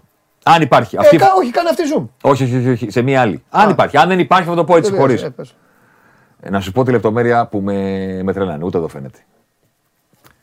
Σε κάποιες φωτογραφίες φαίνεται, τώρα, φαίνεται ότι όλα έγιναν όπως έπρεπε να γίνουν κατά τας γραφάς. Κοίτα πίσω σου. Ναι, βέβαια. Η λεπτομέρεια... Κάτσε να την κάνουν ότι δει ο κόσμος. Η λεπτομέρεια... Γι' αυτό τον έχω εδώ, το Θεό από πάνω μου τον έχω. Η λεπτομέρεια είναι ότι ο Ντιέγκο, όταν έγινε ο γύρος του Τριάμβου και τον πήρε αυτός εδώ, ναι. Που έγινε και αυτός διάσημος, ναι. Και τον κουβάλισε στους ώμους του. Προς τα σένα. Έβαλε, προς το, σένα. Μετα... Έβαλε, προς το... Προς έβαλε το μετάλλιο από μέσα. Α, έβαλε το μετάλλιο από μέσα. Έβαλε ναι. το μετάλλιο από μέσα. Γιατί στην απονομή το φοράς. Αλλά μετά που θα γίνει ναι. το τραβάτε με κύμο μεσία, ναι, ναι, ναι, το βάζω ναι. μέσα, μην σκιστεί, ναι, μην ναι, πέσει ναι, πουθενά. Ναι, ναι, ναι. Ακριβώς το ίδιο. Το έκανε. Έχει κάνει και κοντός χθες. Ακριβώς το ίδιο. Φαντάσου πόσες φορές. Το μετάλλιο δεν φαίνεται τώρα στις φωτογραφίες που είναι. Που διαγράφεται. Όχι. Θα μπορούσε κάποιος να πιστέψει ότι το έχει δώσει στη γυναίκα του. Ότι το έχει δώσει στους γιους του. Το φοράει από μέσα γιατί πρέπει τα πράγματα να γίνουν όπως πρέπει κατά τας γραφάς. Ένας αρχηγός με αυτή τη φανέλα και όχι την μπλε που φοράγανε το δεκατέσσερα. Το δέκα στην πλάτη, το παγκόσμιο κύπελο στα χέρια. Για να γραφτεί η ιστορία όπως πρέπει. Ναι. Ναι, συμφωνώ εγώ. Συμφωνώ ότι οι κύκλοι, οι κύκλοι έτσι πρέπει να κλείνονται και θα πω και κάτι για τον Ρονάλντο σε αυτό το σημείο. Ότι πριν το πάρει το Euro, με είχαν ρωτήσει και είχα πει ότι επειδή η Πορτογαλία. Εγώ τότε δεν ήξερα, συμπαθάτε με, δεν ήξερα ότι η Πορτογαλία θα βγάλει τον Diogo Jota, ε, τον Bernardo Silva, τον Cancelo, τον Bruno Fernandes. Όλους αυτούς και είχα πει τότε, αν ο Cristiano Ronaldo πάρει Euro. Μα αυτή την Πορτογαλία με τον άλλο που βάλει τον γκολ και τον ψάχνουνε τώρα ποιος είναι. Ο Άιντερ. Δεν έχει βάλει ποτέ το πρώτο. Ναι, αυτό. Όλο αυτό. Λέω, ο Κριστιάνο θα αγγίξει το δικό του ουρανό. Δυστυχώς για το Μέση, δυστυχώς θα είναι άλλοι Αργεντινοί, άλλοι συμπαίκτες του, άλλα τότε και κιόλας. Θα έπρεπε να τον αγγίξει και αυτό. Και μπράβο, νομίζω δηλαδή ότι όλα τα κυβάκια, εκεί θέλω να καταλήξω, ότι όλα γεμίζουν. Ο Εμπαπέ το έχει πάρει ήδη. Να σου πω το τελευταίο. Ρε Χάρι Κέιν. Ή Μάρτον δηλαδή. Μένει. Ή Μάρτον. Ή Μάρτον. Α, ναι, αυτό μας μένει. Ή Μάρτον. Ναι. Γιατί σήμερα θα, θα, άλλη χώρα θα κεγότανε. Α, ή Μάρτον δηλαδή, ή Μάρτον. Θα έρθει και η σειρά τους. Θα το ζήσουμε κι αυτό. Θα το ζήσουμε, Θέμη, εύχομαι υγεία σε όλους. Μπράβο. Ήταν να, καλό. Να βγει, να βγει ένα χαπάκι, να είμαστε λίγο, να ξανανιώνουμε, μπας και το να ζήσουμε. Σου πω, ναι. Να σου πω και το τελευταίο. Ναι. Ήταν σημαντικό το να το πάρουν. Ήταν σημαντικό το να γραφτεί η ιστορία με εκείνον πρωταγωνιστή. Ήταν σημαντικό ναι. να υπάρχουν οι φωτογραφίες. Ναι. Να το κρατάει στα χέρια του. Ναι. Αλλά εγώ θα το ξανακάνω. Θα το ξανακάνω. Δεν μπορώ να το ξανακάνω. Έστω ότι στο εκατόν είκοσι τρία ο Κόλο Μουανί. Τόσο είναι στην ανοιχτή που έπρεπε. Εκεί. Γκολ ήταν εκεί. Και δεν έκανε ο Μαρτίνες την απόκριση του αιώνα και το έπαιρνε η Γαλλία. Έστω σκεφτείτε για λίγο ότι δεν υπάρχουν φωτογραφίες που μόλις είδατε. Ναι. Δεν υπάρχει το Αργεντινή παγκόσμια πρωταθλήτρια. Δεν υπάρχει το Μέση παγκόσμια πρωταθλήτρια. Το πήρε η Γαλλία λοιπόν. Πάμε. Τα ίδια θα λέγαμε εγώ. Το πιστεύω. Εξα, εξακολουθούμε ρε παιδιά να μιλάμε για έναν ποδοσφαιριστή. Ναι, οποίος... το τι έχεις πάθει, γιατί ε, ε, σου, σου την έχει πει κανείς. Αισθάνεσαι, βλέπω σε θέση όχι. να απολογηθείς. Προσπαθώ ε, να πω ρε παιδί μου ότι πρέπει να το βγάλουμε αυτό από πάνω μας. Mm. Ότι α, το πήραν οι τάδε, οπότε ο τάδε απέδειξε εδώ αυτό. Είναι οι ίδιοι ποδοσφαιριστές. Ναι, αυτό δεν αλλάζει. Είναι οι ίδιοι. Το μόνο που θα αλλάξει είναι ότι η Bayern τώρα θα διαλύσει την Paris Saint-Germain. Σημειώστε το την ώρα. Καλά, να σου πω κάτι. Να σου πω κάτι τώρα. Απα, θα μπουν οι Γερμανοί μέσα, θα πούν τι, έλα εδώ. Τα παιχνίδια της Πάρη τώρα δεν χάνονται. Καλά, σίγουρα. Κανονικά. Απλά, κα... απλά το θέμα είναι ότι θα χάνονται, θα χάνονται από την Παρί. Ας πω. Κανονικά... από εμάς εννοεί δεν χάνονται. Μην μπερδευτείτε. Εμάς εννοεί. Αυτό εννοώ. Ναι, εντάξει. Τώρα μπορεί κανονικά να... πρέπει ναι. να βλέπουμε τα παιχνίδια της Παρί όλα. Με την Τιζόν, με την Τιζόν. Ναι, ναι, ναι. Με την Ανζή, με την Ανζή. Ναι, ναι, ναι, γιατί ναι. αυτά που θα γίνουν ναι, ναι. ανάμεσα σε Μέση, Εμπαπέ και Νεϊμάρ ναι. θα γραφτεί ιστορία. Θα γραφτεί ιστορία, θα γελάσουμε. Θα γελάσουμε. Νομίζω ότι οι δύο θα είναι άδειοι.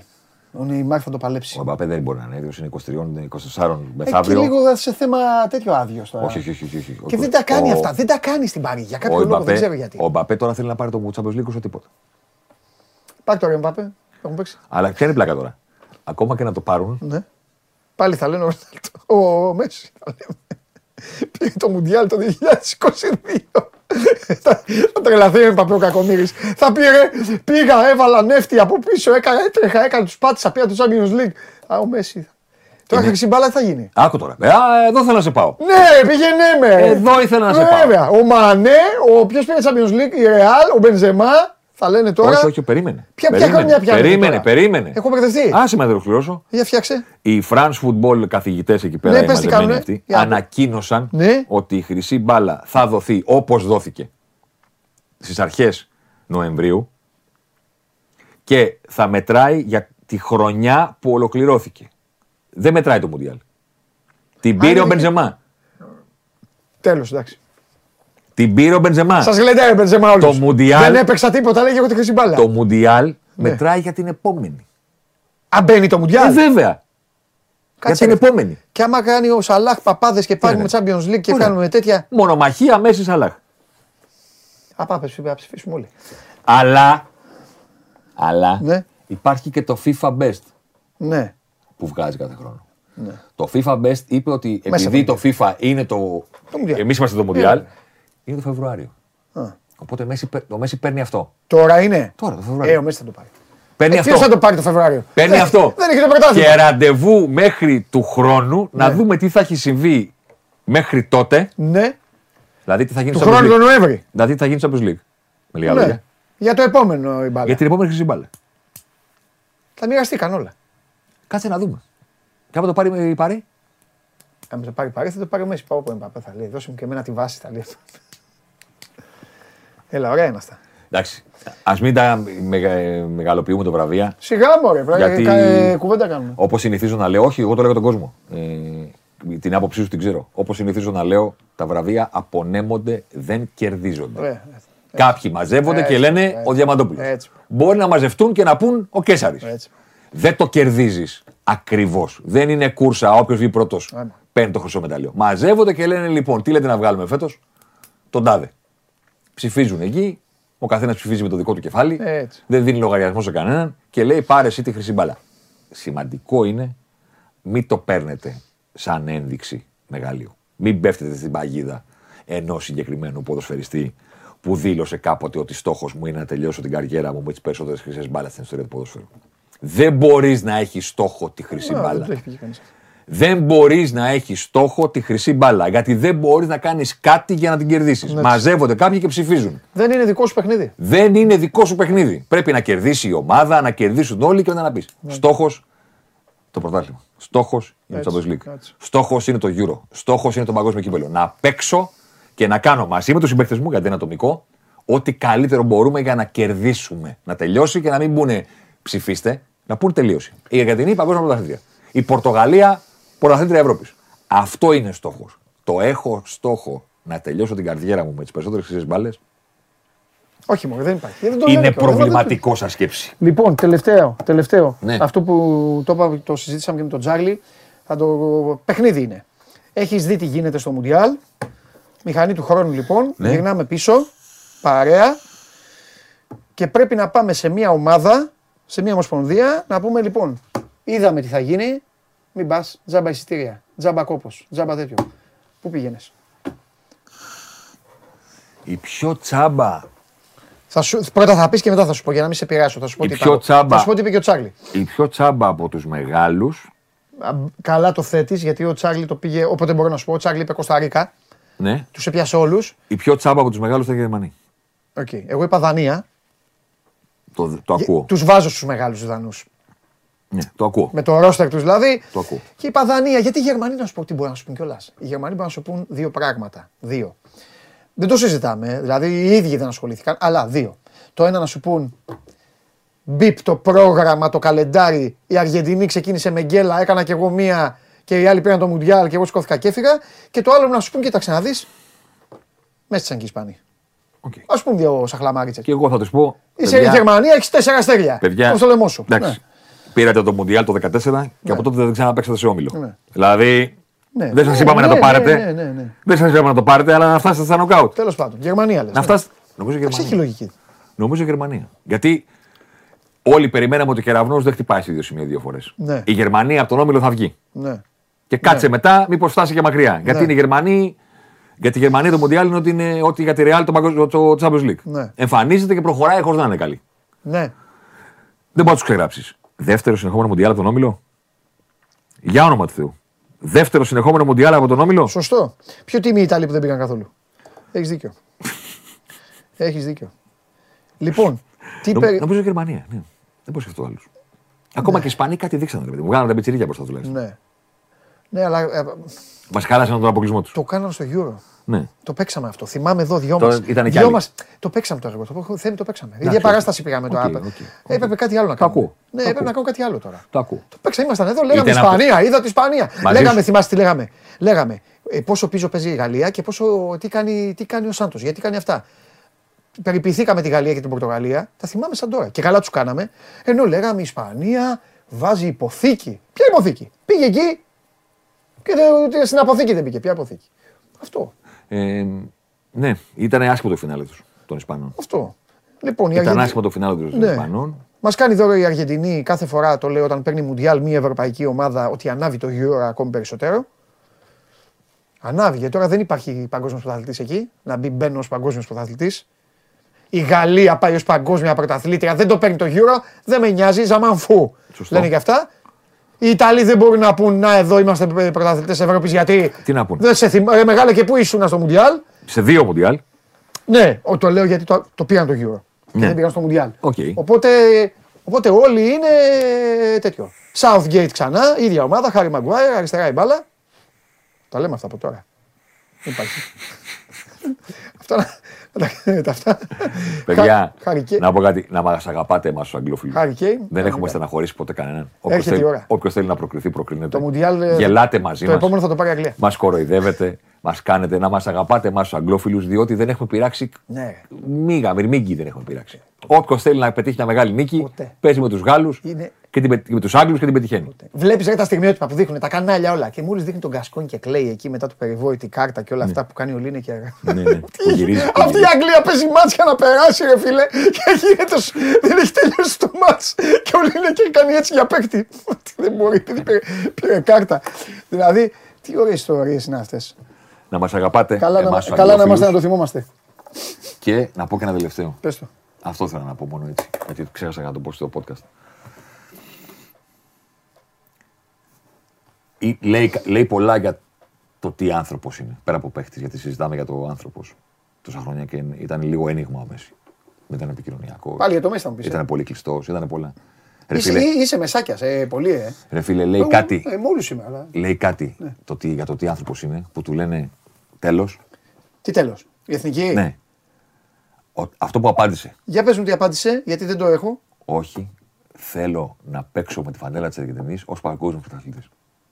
Ωραίο είναι αυτό και εγώ, θα, και εγώ μπορεί να το έλεγα. Ένα μάτσο άλλο να το έλεγα. Θα έλεγα γεια σας τώρα. Με ζαλίσατε. Θέλω να παίξω. Ξέρεις γιατί μετά αυτά τα ξεχνάνε. Μετά θα λένε Λα Μέση παίξε. Δηλαδή σου λέει ότι θέλω να πάμε στον Μπουένος Άιρες να παίξουμε ένα παιχνίδι. Ναι. Φιλικό. Εντάξει, ωραίο είναι αυτό. Προκρι... αυτό. Και να είμαι και να γράφει εδώ το σήμα ναι, Holder. Όχι, τρία αστέρια. Ναι, τρία αστέρια. Περιβραχιόνιο, δέκα και να μπω στο γήπεδο. Ναι. Δεν θα σας πω αντίο στο Κατάρ. Εντάξει, θα σας πω αντίο στα δικά σας γήπεδα. Ε, ε, φανταστικό. Φανταστικό. Μπράβο, δεν το είχα δει. Φοβερό. Έχεις δίκιο. Πολύ σωστό η επισήμανσή σου. Πολύ σωστό. Λοιπόν, και βέβαια ο Θέμης, ο Θέμης χαιρετάει την Τρίτη την άλλη. Έχουμε τέτοια, έτοιμά σου.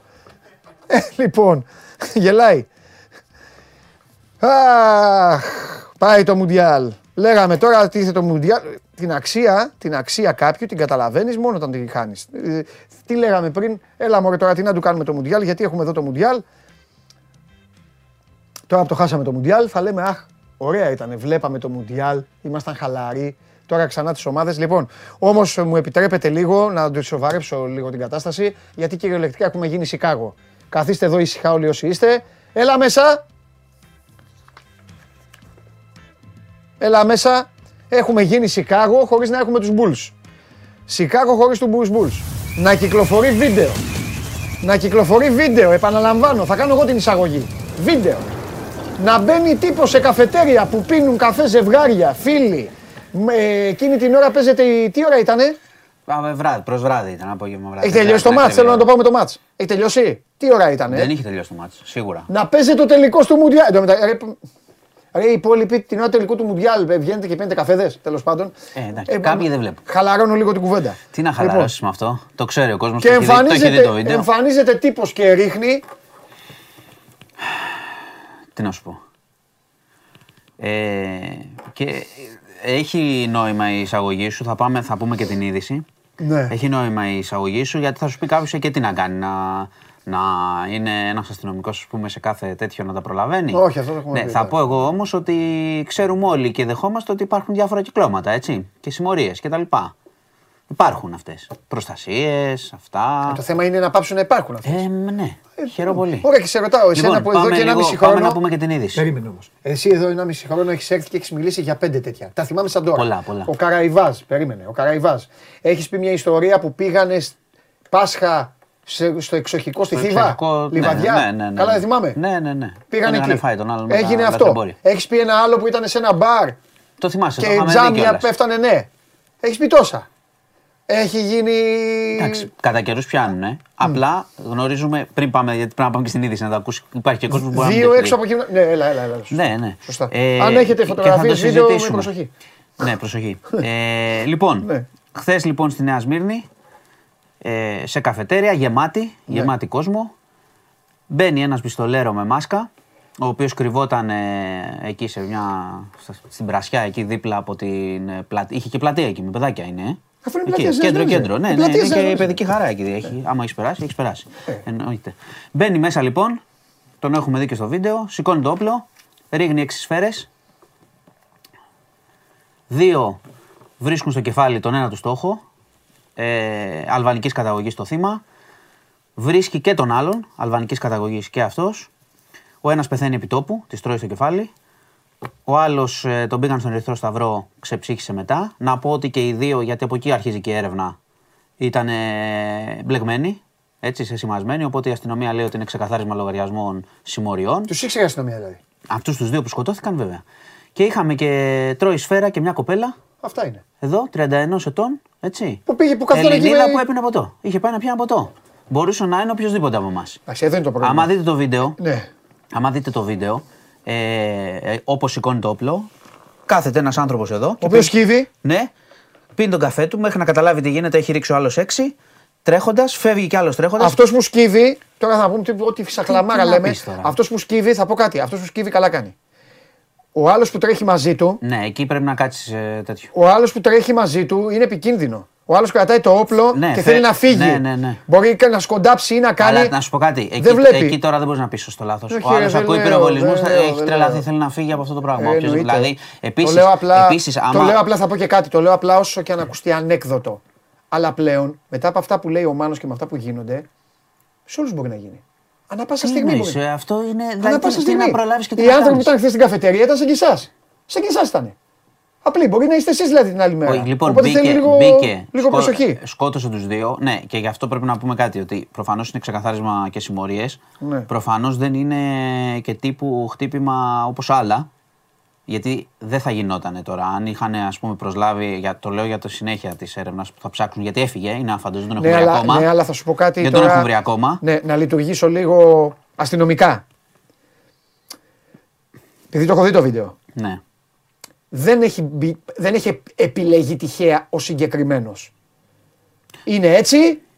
Για να μπορεί να μπει μέσα σε τραπέζια, ναι. γιατί αν πήγαινε ναι, ναι, από άλλα δεν ναι, πήγαινε, θα είχε πέσει κάτω. Αυτό που λέω είναι ότι προφανώς είναι συμμορία, έτσι, εγκληματική, mm. αλλά είναι το θέμα και τι εκτελεστές έχουν πάρει. Ναι, γιατί εντάξει, άλλοι αυτό... εκτελεστές πιθανότατα ναι. δεν θα επέλεγαν ναι. να το κάνουν εκεί. Ναι. Ναι. Ε, έχουμε κατατύχει, είναι εντελώς κατατύχει. Έχουμε μόνο τα δύο θύματα που αυτό στόχευε. Ναι. Έτσι. Βρήκε μια σφαίρα, σου λέω, μια γυναίκα. Ναι. Που δεν είχε καμία ναι. σχέση. Θα μπορούσε να βρει οποιονδήποτε άλλον. Δηλαδή, όταν επιλέγεις ένα χώρο γεμάτο άτομα. Ναι, ναι, ναι. Όσο, όποιος κι αν είσαι, δεν ξέρω ποιος είσαι, μπορεί να είσαι ο καλό εκτελεστής. Καλά, είναι, ναι, ο καλύτερος. Ναι. Ε, μπορεί να κινδυνεύσει να έχει πολύ περισσότερους. Ναι. Γι' αυτό ξαναλέω. Γιατί διέφυγε κιόλας, ναι. δεν τον έχουν βρει ακόμα. Ναι. Τον ψάχνουν, κοιτάνε βιντεοληπτικό υλικό κτλ. Ναι. Ψάγνουνε, θα ψάξουν μέσω των θυμάτων ουσιαστικά. Mm-hmm. Θα βρουν αυτοί που ήταν μπλεγμένοι και θα ψάξουν από εκεί. Ναι. Γιατί είχε ακουστεί, ε, οι πληροφορίες λένε ότι ένας από αυτούς ήταν μπλεγμένος σε διακίνηση ναρκωτικών κτλ. Μάλιστα. Ε, και είχε ακουστεί και για προστασία, αυτό δεν έχει επιβεβαιωθεί. Okay. Λοιπόν, οπότε είμαστε σε αυτό το σημείο. Ε, το μόνο που μπορούμε να πούμε από αυτό που είδαμε το βίντεο, ευτυχώς η κοπέλα είναι καλά. Mm-hmm. Έτσι, έχει διαφύγει από τον κίνδυνο. Ε, και σου είπα, η ουσία εδώ είναι η καταπολέμηση των ε, συμμοριών αυτών, γιατί ξαναλέω ότι πολλοί και όλοι μας θεωρούμε ότι εντάξει, έλα μωρέ, τώρα σε αυτήν την περιοχή έχει προστασίες, έχει τέτοια, οκ, okay, φυσιολογικά πράγματα, ισχύουν αυτά, νονί και αυτά και τα λοιπά. Ναι. Οπότε είδατε πραγματικά, ήταν σοκ, δηλαδή ακούσαμε την είδηση αρχικά για πυροβολισμούς και ξεκαθάρισμα, αλλά μετά βλέποντας τις εικόνες, εντάξει, είναι... Παθαίνει σοκ γιατί τους ξαναλέω θα μπορούσε ε, να γίνει όπου ήμασταν, ναι, οπουδήποτε ναι. να είμαστε. Ναι, ναι. Μπαίνει ένας και ρίγνει εκεί μες στο πλήθος. Μάλιστα. Τέλος πάντων. Άλλο. Άλλο. Θεσσαλονίκη τώρα. Είχαμε την ε, απόφαση που σου είχα πει για τον αστυνομικό που πυροβόλησε το δεκαεξάχρονο. Και ε, ο οποίος ε, κατέληξε στο νοσοκομείο. Ε, και έχει σημασία γιατί στο λέω αυτό. Α, αφέθηκε ελεύθερος mm. με περιοριστικούς όρους. Ε, τιμή έξοδο από τη χώρα προφανώς. Ε, όμως. Όμως. Ε, η, η υπόθεση που εξεταζόταν ήταν η απόπειρα ανθρωποκτονίας. Εν τω μεταξύ το παιδί πέθανε, όπως γνωρίζετε.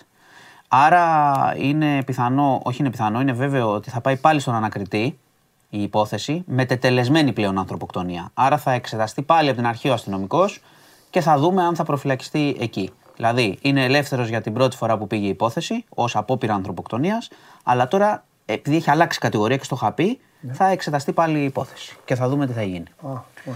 ε, οπότε προς το παρόν ελεύθερος, προσωρινά ελεύθερος. Έχει ελεύθερος, ολοκληρωθεί... μέχρι τη δίκη, ελεύθερος μέχρι τη δίκη έτσι κι αλλιώς. Θα σε ρωτήσω κάτι. Mm-hmm. Έχει ολοκληρωθεί το σκέλος της υπηρεσίας. Το ότι η έγινε υπηρεσία, εκείνο το βράδυ. Η υπηρεσία εννοείς. Κάνει μία ΕΔΕ. Όχι. Μόλις ολοκληρωθεί αυτό, ο διοικητής της υπηρεσίας φτιάχνει μία έκθεση. Η έκθεση αυτή πηγαίνει στον εισαγγελέα, στον ανακριτή και θα πάει και στο δικαστήριο. Και η έκθεση αυτή θα παίξει πολύ μεγάλο ρόλο μετά. Ε, προφανώς θα λάβουν υπόψη. Γιατί αυτό. είναι, δηλαδή, ένα, σου... γιατί μα, είναι μα, ένα περιστατικό, μα, είναι ξαναλέω, ένα, γιατί είναι ένα αστυνομικό συμβάν, καταλαβαίνεις. Ξαναλέω, βάσει και των όσων έκρινε τώρα το δεν δικαστικό συμβούλιο, ναι. υπάρχει και ο ισχυρισμός του, του αστυνομικού. Αστυνομικό. Όχι, όχι, όχι. Είναι, είναι αυτό που περιέγραψε. Από τι έχει βγει που λένε θα τα βρει η υπηρεσία. Ναι, ναι, προφανώς. Αυτό σου λέω. Είναι τι θα δείξει. Εντάξει, ο αστυνομικός θα πει. Μάλλον κάναμε καταδίωξη και πυροβόλησα. Εντάξει, τι να πει. Αν ναι, έχει, αυτό έχει γιατί. Λέ, λέει ε... για την άμυνα. Ότι ήταν θέμα ε, άμυνας επειδή ε, ναι. πήγε να ε, βολήσει ε, ε, κάποιον συνάδελφο. Σου λέω ότι θα πει τέτοια. Τέλος πάντων. Λοιπόν, άρα αναμένουμε από εκεί. Να πάμε τώρα στα... στο food pass ή market pass. Δεν ξέρω αν τα άκουσες καθόλου. Είχε προϋπολογισμό το Σάββατο το βράδυ. Όχι, να... Εντάξει, πού να ακούσει το Σάββατο βράδυ. Όχι, Σάββατο βράδυ να τέλος είχαμε, πάντων, είχαμε μετά... πάει βόλτα στο Βιλιά, όλα φωτισμένα, όλα. Φωτισμένα τα πάντα. Ωραίος μόνο εσύ έλειπες. Ωραίος πήρες. Ωραίος. Ε, τι έχει. Τι ωραίος. Ωραίος είναι. Όχι, έχει, έχει πολλά παράπονα. Έχει παράπονα, έχουμε παντού. Α. Έχει και ωραία γήπεδα. Λοιπόν, ναι. ε, Food Pass λοιπόν, ναι. ανακοινώθηκε το βράδυ του Σαββάτου ε, από τον Πρωθυπουργό στη συζήτηση για τον προϋπολογισμό.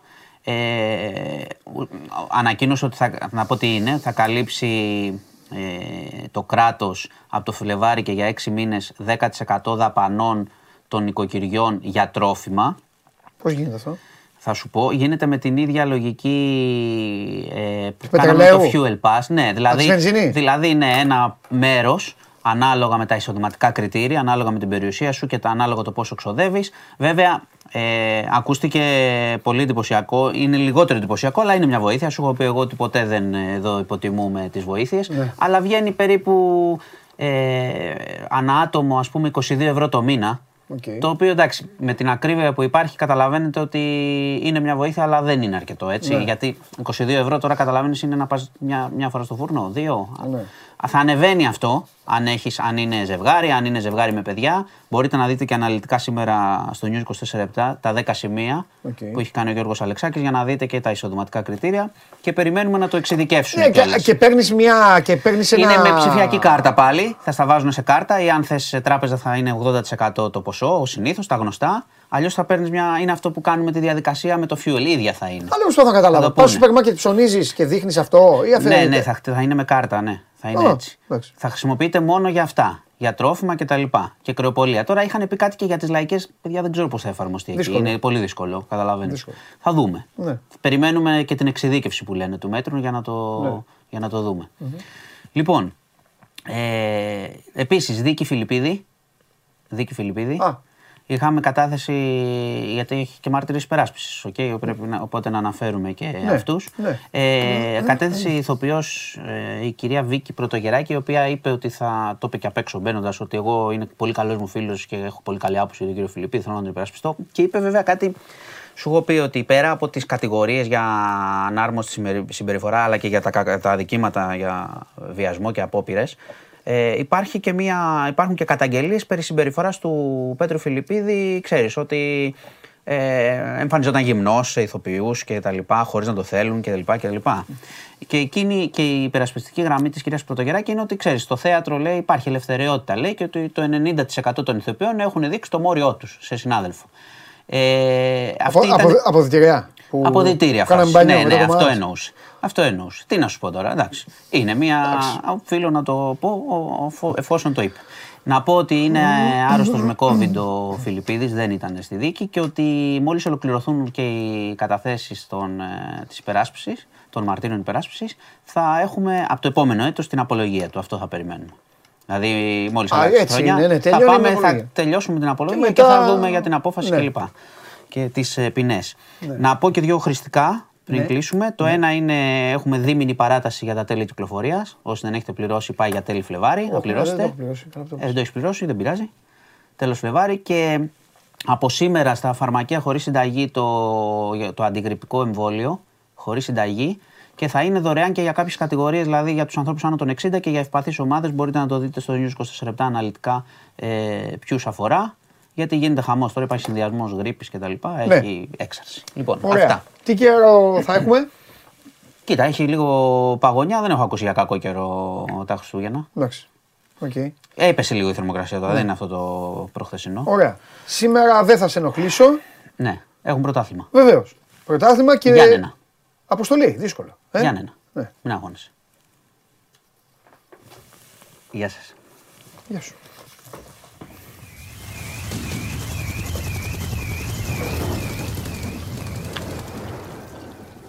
Αύριο, αύριο θα του βάλω τη βαθμολογία. Έχουμε μπλέξει. Έχουμε μπλέξει, σας λέω. Λοιπόν, αυτά και για τον uh, Μάνο. Για να πάω λίγο και στο Instagram, να δω εδώ. Δεν θέλω να σας αφήνω. Μπορεί κα... να σας πω και κάτι. Μπορεί κανένας χριστιανός να έχει στείλει τίποτα σε μένα. Αυτό δεν το έχουμε κάνει ποτέ. Θα το κάνουμε μία φορά καλά όμως σε αυτή την εκπομπή. Εγώ και εσείς εδώ. Ο Ανδρέας λέει: Παντελή, θεωρείς πως ο Μαρτίνες ξεπέρασε την νοητή γραμμή του πάθους και μπήκε στη γελιότητα? Εντάξει, τώρα για τη χειρονομία που έκανε. Εντάξει, μωρέ, εκείνη την ώρα σκατακτούσα και εγώ Αντρέα Μουντιάλ, ή εσύ αν κατακτούσες Μουντιάλ. Τα βλέπαμε τι θα κάνεις. Λοιπόν, ο Στέλιος θέλει να κάνει τατουάζ το Μέση, λέει: να το σηκώνει ή να το φυλάει? Τίποτα από τα δύο. Κάνε τίποτα άλλο, ρε Στέλια μου θες. Ή Μάρτον. Πρέπει να κάνεις. Άμα πρέπει να κάνεις πρόσωπο, κάνε ένα δικό σου πρόσωπο. Κάνε έναν άνθρωπο δικό σου που θες να τον. Έχεις πάντα πάνω να τον βλέπεις να κάνει. Το Μέση θα κάνει. Λοιπόν, πώς γίνεται κανείς να μην δίνει εύσημα στο σκαλόνι, λέει ο Αντουάν. Καλά πλάκα μας κάνει. Που άλλη εκπομπή βλέπεις? Εννοείς τη γενικά, από, τι, από τηλεκριτικούς, από τι, από ουδέτερους, από ανθρώπους του ποδοσφαίρου. Α, καθένας όσο ξέρει τόσο λέει. Ο Σκαλόνι έχει βάλει χέρια και πόδια γι' αυτό. Και κάποιοι, επειδή είδα ότι στέλναν μηνύματα και τον κράζανε και λένε έγανε, άργησε, έκανε, έγανε, δεν είναι εύκολο. Και ούτε είχε το, το φοβερό και τρομερό υλικό για να κάνει παπάδες. Όσα έκανε, ό,τι μπορούσε να κάνει, ό,τι μπορούσε να κάνει, το έκανε. Ε, με, με, με, δηλαδή, τι να κάνει. Ο Ντιμπάλα, ο Ντιμπάλα ήταν σακατεμένος με σοβαρό τραυματισμό από τη Ρώμα. Ίσα που πρόλαβε να πάει. Τον πήρε εκεί, τον έβαλε να εκτελέσει πέναλτι, επειδή ξέρει να εκτελεί πέναλτι. Τι άλλο να κάνει, δεν είναι εύκολο. Παιδιά, δεν είναι καθόλου εύκολο, μην το θεωρείτε. Λοιπόν, εγώ υπενθυμίζω, επειδή πολλοί με, ρωτα... με ρωτάτε, ότι έχουμε Τετάρτη, Πέμπτη, Παρασκευή δουλειά. Τετάρτη πρωτάθλημα, Πέμπτη πρωτάθλημα και Ευρωλίγκα και Παρασκευή Ευρωλίγκα.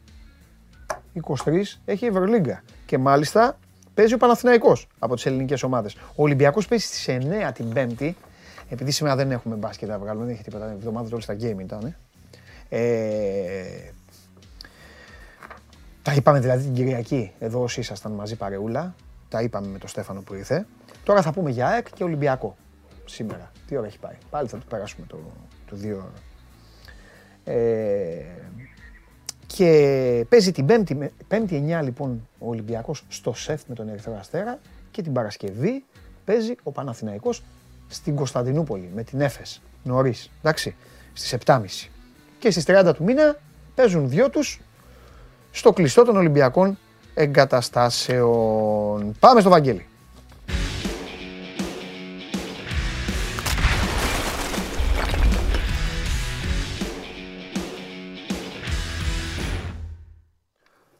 Φοβερός. Περίμενε, περίμενε να το βρω τώρα, περίμενε να το βρω. Κανένα. Εντάξει, είμαι εδώ. Πολύ καλά είσαι. Ο Βαγγέλης ο, οποίος, ο, Βαγγέλης, ο οποίος είναι εκεί, γιατί ο Βαγγέλης είναι ο ρεπόρτερ των δρόμων μας. Και ήταν αυτός στην ΟΠΑΠ Αρένα ο Βαγγέλης. Δεν ήταν πουθενά να πάει βόλτα εκδρομούλα. Βαγγελάρα, θέλω, αποθέω... λοιπόν, θέλω αποθέωση για Βαγγέλη από όλους τους αεξίδες εκπομπής τώρα. Εδώ κάποιοι ξεκινήσαν ήδη. Έλα, Βαγγελάρα και αυτά. Θέλω ο φίλος μου να πάει σπίτι και να βάλει το βίντεο και να δει την αποθέωση που του έχετε κάνει. Απαιτώ αποθέωση, Βαγγέλη, τώρα. Λοιπόν, Βαγγελάρα, σε τι κατάσταση είναι η ομάδα? Η ομάδα είναι σε καλή κατάσταση. Να πω ότι ήμασταν καταρχάς στην ΟΠΑΠ Αρένα, έτσι. Ναι. Ε, γιατί ήταν η χορηγική συμφωνία για τον Αετό, που είναι έξω από το γήπεδο Στίχημαν πλέον. Αετό Στίχημαν θα λέγεται. Εκεί είναι το Στίχημαν, το λογότυπο. Κάτω, μπράβο. Θα μπει στο... Πολύ ωραία ε, παρουσίαση, πολύ ωραία συζήτηση με τους ανθρώπους εκεί της Στίχημαν. Ε, χορηγική συμφωνία για πέντε χρόνια. Ναι. Εντάξει, τώρα τα οικονομικά δεν τα ξέρω, δεν τα αποκάλυψαν και οι ίδιοι γιατί ρωτήθηκαν. Δεν είπαν ποιο είναι το οικονομικό σκέλος της συμφωνίας, αλλά σε κάθε περίπτωση ε, άπαντες χαρούμενοι και ο Στίχημαν και η ΑΕΚ. Και αυτή τη δουλειά γενικότερα. Με δύο λόγια. Γωνιά... Κιτρινό μαύρο σκηνοθέτη. Με δύο λόγια άκου. Στίχημαν φοράει ο Ολυμπιακός, Στίχημαν ο ΠΑΟΚ, Στίχημαν ο Παναθηναϊκός. Δεν κάνω λάθος, είναι ο Παναθηναϊκός. Και Στίχημαν θα φοράει και ο Αετός. Λοιπόν. Για πέντε χρόνια, ε, αυτά συμπορεύονται. Ωραία. Τώρα τα οικονομικά λέω δεν έγιναν γνωστά. Εντάξει, γιατί αλλά παιδιά, αυτά είναι όπως λέω εγώ πολλές φορές. Λέω, αυτά δεν ενδιαφέρουν για κανένα. Αυτό είναι για τις ομάδες. Ναι. Να παίρνει τα χρήματά της, να παίρνει το στοίχημα την προβολή που θέλει. Δηλαδή μια εμπορική συμφωνία, ναι, την οποία και οι δύο είναι ικανοποιημένοι. Ε, και προχωράμε. Ωραία. Βαγγέλη μου, πες μου. Κάνω σε αυτό το κομμάτι ότι ο Μπελισανίδης το έχει πει. Κάθε γωνία του γηπέδου να μπορεί να εκμεταλλευτεί και να βγάζει χρήματα, θα την εκμεταλλεύεται. Έχει πει ότι θα βάλει ακόμα και ομάδες να παίξουν ε, αγώνες μέσα από πρωταθλήματα ε, τύπου ή με πρωταθλήματα εταιριών ή οτιδήποτε. Κατάλαβα, έχει, κατάλαβα. κατάλαβα. Εκμεταλλεύεται το γήπεδο για οικονομικά στο επακούτο και καλά κάνει. Κατάλαβα, κατάλαβα, ναι. Γιατί υπά, υπήρξαν αντιδράσεις? Όχι καθόλου, ίσα ίσα το αναφέρω ως... Ναι. Το νέο τρόπο σκέψης είναι ένα γήπεδο το οποίο εμπορικά η ΑΕΚ θα το εκμεταλλευτεί, ναι, όσο μπορεί. Ναι. Ο Στίχημαν είναι μια πολύ μεγάλη εταιρεία της προσφέρειας. Εδώ εκκρεμεί για... και η περίπτωση να γίνει ο τελικός του conference, δεν εκκρεμεί? Τα πάντα εκκρεμούν. Πολλά πράγματα μπορεί να έρθουν μπροστά. Θα μπορούσα να λέω τώρα, αλλά τα στα... Καλά τα... το θυμάμαι. Όχι, όχι. Πολύ καλά κάνει. Πολύ καλά κάνει. Αυτό είναι το σύγχρονο. Το σύγχρονο... Το... Έτσι είναι. Έτσι είναι το σύγχρονο ποδόσφαιρο. Καταλαβαίνω το, το ρομαντισμό. Τον αγκαλιάζω, ε, τρελαίνομαι όταν ακούω και ειδικά νέους και λένε πω πω θα χαλάσει ο Χλωτάπητας. Λέω εδώ είσαι, δικός μας είσαι εσύ. Αλλά τι να κάνουμε, έτσι είναι. Στην Αγγλία οι ομάδες το δίνουνε, πάνε συγκροτήματα. Παίζουν συγκροτήματα, κάνουν συναυλίες. Κάθε χρονιά θα εκμεταλλεύεται η ΑΕΚ εμπορικά. Το έχει πει και ούτως ή άλλως αυτό ήταν και το πνεύμα στη συνέντευξη τύπου. Δηλαδή ότι ναι. ε, παρέχει τη δυνατότητα στην ΑΕΚ το νέο γήπεδο, ναι, να το εκμεταλλεύεται εμπορικά όσο περισσότερο μπορεί για να έχει έσοδο. Ναι. Το οποίο είναι καλό και την ομάδα στο φινάλι. Έτσι. Πρέπει να το βλέπουμε δηλαδή από όλες. Μα όλες οι ομάδες, ε, οι ομάδες ε, στο ταμείο τους πηγαίνουν. Λοιπόν, ε, πώς είναι, πάμε. Πού είναι, πού είναι, στην Κροατία είναι σίγουρα, και πώς είναι ο Βίντα. Ο Βίντα είναι καλά από τη Σερβία. Ναι. Ξαναλέω, η ενημέρωση που έχουν, γιατί αν δεν έρθει εδώ να τον δούμε. Ναι. Ε, δεν μπορούμε να πούμε οτιδήποτε, αλλά δεν προκύπτει αυτή τη στιγμή ότι, ναι, είναι τραυματίας. Τώρα το ότι δεν έπαιξε λεπτό στο Μουντιάλ είναι μια άλλη υπόθεση. Ξέρεις τι γίνεται. Μου έκανε πολύ. Ξέρω τώρα, επειδή, επειδή θυμόμουν την κουβέντα μας που μου είπες ότι ο Βίντα είναι υγιέστατος, ξενέρωσα απίστευτα μόλις ε, έβγαλε την αρχική σύνθεση της Κροατίας. Να μην είναι μέσα. Βάλ τον άρε, βάλ τον να παίξει ένα ημίχρονο και μετά βγάλ τον και ας μην ξαναπαίξει ποτέ στην ομάδα. Βάλτον. Και εγώ το υγιέστατος το λέω με, με, με πάσα επιφύλαξη. Ναι. Από αυτό που διαβάζω και μαθαίνω. Ναι. Ούτε στην ΑΕΚ δεν μπορεί να είναι ένα εκατό τοις εκατό σίγουρο να βάλουν το χέρι του στην φωτιά. Καλά, θα, θα το δούνε στην, στην ΑΕΚ έτσι κι αλλιώς. Θα το δούνε. Ναι. Δηλαδή και εγώ το λέω με βάση αυτά που διαβάζω, ναι, και από την ενημέρωση του. Ναι. Όταν υπάρχει κάτι, δεν το ξέρουμε, μάλιστα, γιατί το κάτι για καιρό μας mm. δημιουργούσε εντύπωση που είναι έξω, αλλά που προέκυψε ότι είχε θέμα. Ναι. Κάτσε να δούμε πως έχει στείλει και κανείς τίποτα. Για πες τώρα, ε, από τα άλλα τα προβλήματα δεν έχει διαφοροποιηθεί κάτι, ούτε έχει προσθεθεί κανένα χτύπα ξύλο, ούτε κανένας είναι ε, ε, έτοιμος. Εντάξει, ο Ταβέλας επιστρέφει, ναι, ο Γαλανόπουλος επίσης, πονούνται κανονικά. Ναι. Ε, είναι δηλαδή δύο παίκτες, εντάξει, για το rotation είναι απαραίτητοι. Ο Τσούμπερ πήγε χθες, αλλά ο Τσούμπερ εντάξει, πήγε χθες ε, με επιφυλακτικά, δηλαδή έκανε ένα μέρος συμφώνησης. Σίγουρα δεν υπολογίζεται για το παιχνίδι το μεθαυριανό της Τετάρτης δηλαδή με τη Λαμία. Ναι. Αλλά έχει ελπίδες πλέον να πει ε, στο παιχνίδι με το Βόλο. Για κάποια λεπτά ως αλλαγή. Εγώ ξαναλέω ότι αυτούς που είναι ε, πολύ καιρό έξω δεν τους υπολογίζω για δεκάδα. Ποτέ. Ναι. Αρχικά. Θα το δούμε. Αλλά το ότι παίρνει ξανά στους υπονίτες και ότι θα είναι διαθέσιμος για κάποια λεπτά. Ωραία. Ένα κέρδος για αυτό. Αφού το πιάσαμε αυτό για να το τελειώσουμε, ώστε να μην, σε πια, να μην αύριο να συζητήσουμε για μπάλα, άμα τα πούμε και Τετάρτη, φουλ. Ε, ο ο Ελίασον, όχι, μισό. Θέλω να σε ρωτήσω για τον Ελίασον, σε τι, σε τι στάδιο είναι τώρα, αν έχει αρχίσει, ας πούμε, έχει αρχίσει τρεξίματα, έχει αρχίσει λίγο δουλειά ή είναι ακόμα σε στάδιο δεσίματος. Είναι στα ατομικά, ναι, στις αποθεραπείες, δεν έχει μπει για. Ωραία, οπότε είναι ακόμα να δέσει, να δέσει το πόδι. Εντάξει, κάταγμα είναι δηλαδή. Αυτό λέω, αυτό λέω. Έχει να, να κολλήσει. Δεν θέλω να χρησιμοποιώ λέξεις οι οποίες μπορεί να μην αρέσουν σε κόσμο γι' αυτό. Να, να δέσει το κόκαλο, τέλος πάντων, καταλάβει ο κόσμος. Ωραία. Φλεβάρι, εγώ το βλέπω να, να ξεκινάει αυτό. Τέλη Γενάρη, αρχές Φλεβάρι να ξεκινάει το τρέξιμο. Okay. Μάρτι να είναι. Ωραία, ωραία. Τώρα το ο... εμπειρικά. Ο, Γκατσίν, ναι. ο Γκατσίνοβιτς είναι εντάξει. Ο Γκατσίνοβιτς δεν έχει πει ακόμα. Άρα δεν είναι εντάξει. Τώρα δεν ξέρω τη σημερινή προπόνηση, να είμαι ειλικρινής, δεν, δεν έχω ενημέρωση ε, αν έχει πει, αν ήταν πρωινή προπόνηση. Ναι. Ε, μέχρι χθες δεν ήταν. Ωραία. Ε. Να σε ρωτήσω κάτι. Από όλους αυτούς υπάρχει για κάποιον ανησυχία για τις οκτώ του μήνα. Άστα μάτ τώρα. Για οκτώ του μήνα. Παραθυναϊκό λες. Ναι. Ε, Εξαιρεί το Ελίασον. Έξω Ελίασον. Έξω. Ε, ο Τσούμπερ λογικά θα είναι διαθέσιμος. Ο Άμραμπατ δεν ξέρω. Ναι. Θα σου απαντήσω γιατί ακόμα αναρώνει. Υποτίθεται ότι από πρώτη Γενάρη θα μπει. Ναι. Αλλά και, και να μπει όμως, ε, Παντελή, ε, έχει πίσω το ενάμιση μήνα εκτός. Ναι. Δηλαδή πώς να είναι διαθέσιμος. Ναι. Σε ποιο βαθμό. Αλλαγή για κάποια λεπτά, ναι, ίσως. Του Γκατσίνοβιτς είναι ένα πολύ μεγάλο ερωτήμα. Ναι. Ένας γρίφος. Πλακώσανε, πλακώσανε κάμποσα και στον Παναθηναϊκό και στην ΑΕΚ. Για να δούμε. Η ΑΕΚ έχει καιρό. Ναι. Η ΑΕΚ μέσα σε, όλο αυτό, σε όλη αυτή τη συγκυρία του Μουντιάλ ε, και κάπου ήταν τυχερή γιατί αναρώνουν παίκτες. Ναι, ναι. Δεν είχε αγώνες, ναι. Η μισή ομάδα έξω. Κανονικά, ναι, όπως το λέω έτσι. Βαγγέλη μου. Κάποια στιγμή. Ωραία. Ναι. Πες κάτι τελευταίο για να σε αφήσω να πας και σπίτι να ησυχάσεις τώρα από εκεί που σε έχω δεμένο. Ο... Πρέπει να περίμενα. Ε, δεν άκουσα. Έχουμε... Αυτό πήγα, αυτό πήγα να σου πω. Σου λέω για να σε αφήσω, να σε αφήσω να σε ρωτήσω με μεταγραφέ, τι γίνεται. Λοιπόν, υπήρξε χθες ένα δημοσίευμα ε, στις Ηνωμένες Πολιτείες για τον Κικάνοβιτς. Ο Κικάνοβιτς είναι παίκτης της Σαν Χωσέ. Μάλιστα. Είναι Αμερικανός βοσνιακής καταγωγής. Αλμέιδα δηλαδή, σου είπα. Αλμέιδα, Σαν Χωσέ και αυτά. Αλμέιδα, παίκτης του Αλμέιδα, ναι, δηλαδή συνυπήρξαν. Το δημοσίευμα αυτό είναι εκατό τοις εκατό του ΔΕΠΟΕ. Δεν ξέρω τις λεπτομέρειες που αναφέρουν οι Αμερικανοί για ύπαρξη πρότασης αγοράς του παίκτη. Αυτό που ξέρω σίγουρα και μπορώ να το πω είναι ότι ο συγκεκριμένος είχε απασχολήσει την ΑΕΚ και το περασμένο καλοκαίρι. Τον ήθελε πολύ ο Αλμέιδα. Δεν ήταν εφικτή το καλοκαίρι η αποκτησή του, γιατί ζητούσαν τρελά χρήματα οι Αμερικανοί. Ε, Όμως επειδή και ο ίδιος θέλει, προφανώς, αυτό καταλαβαίνω εγώ, αυτό μαθαίνω, να φύγει από εκεί και να συνεργαστεί ξανά με τον Αλμέιδα, έχει ξεκινήσει ένας νέος διάβλος επικοινωνίας. Ε, ότι το έγραψαν οι Αμερικανοί και δεν το βγάλαν το κεφάλι τους. Ε, Όντως θέλει το παίκτη αυτόν πολύ. Είναι περίπτωση Πινέδα, να σου πω έτσι. Mm-hmm, ναι. Είναι παίκτη για τον οποίο ο Αλμέιδα θα βάλει το χέρι του στη φωτιά.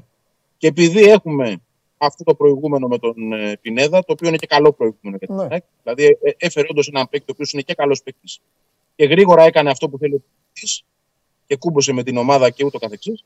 Θεωρώ ότι και αυτός είναι μια περίπτωση. Δεν προκαταβάλλω ότι είναι καλός παίκτης. Δεν το ξέρω, δεν τον έχω δει. Μόνο ότι έχω διαβάσει. Ξεκινάμε από, από το ότι κανείς στην ΑΕΚ δεν θα του πει όχι. Το κατάλα... Κατάλαβα τι θες να πεις. Δηλαδή, με δύο λόγια, αν ο Κικάνοβιτς πει εντάξει, τα βρήκαμε την ΑΕΚ, έχει τελειώσει το θέμα. Η ΑΕΚ δεν θα πει όχι για αυτό. Να τα βρει και η ΑΕΚ με τη Σαν Χωσέ, γιατί ξυμβόλαιο, ναι. δεν είναι ελεύθερο. Σωστό. Ωραία. Αλλά θεωρώ ότι είναι, αυτή, είναι τέτοια περίπτωση σαν του καλοκαιριού του Πινέδα, δηλαδή παίκτης που τον θέλει πολύ ο προπονητής. Τέλεια. Ωραία. Ζητήστε τη συγηθεί ο ίδιος. Νομίζω ότι αυτή και είδες πως φύγαμε, γιατί κάποια στιγμή μέσα στις εκπομπές ναι. το έλεγα ότι η ΑΕΚ ψάχνει και ένα παίκτη που να παίζει πίσω από το φόρ σε όλες τις θέσεις. Το λέγαμε, το ξαναλέγαμε. Είχα κάτι στο μυαλό μου, δεν θα πω αν είχα αυτόν ή όχι, δεν έχει σημασία. Ναι. Καταλάβαινα ότι ο προπονητής είχε αυτή την προτεραιότητα πιο πολύ και από τον στόπερ και τον αριστερό μπακ, που είναι το ναι. προφανές. Και τώρα, αφού βγήκε μπροστά, να το πούμε ότι ναι, όντως θέλει πολύ αυτόν τον παίκτη. Ωραία. Πολύ. Φανταστικά. Θέλει το μεταξύ. Πρόσεξε, ε? δεν είναι ότι έχουμε αυτόν και άλλους πέντε. Αυτός. Ε, αυτός, τέλος. Μια χαρά είναι αυτά. Αυτά είναι καλύτερα. Αυτά είναι καλύτερα. Το έχουμε αυτόν Α. και άλλους πέντε, μετά στο τέλος δεν έχετε κανένας. Αυτό έχει δείξει ιστορία σε όλες τις ομάδες.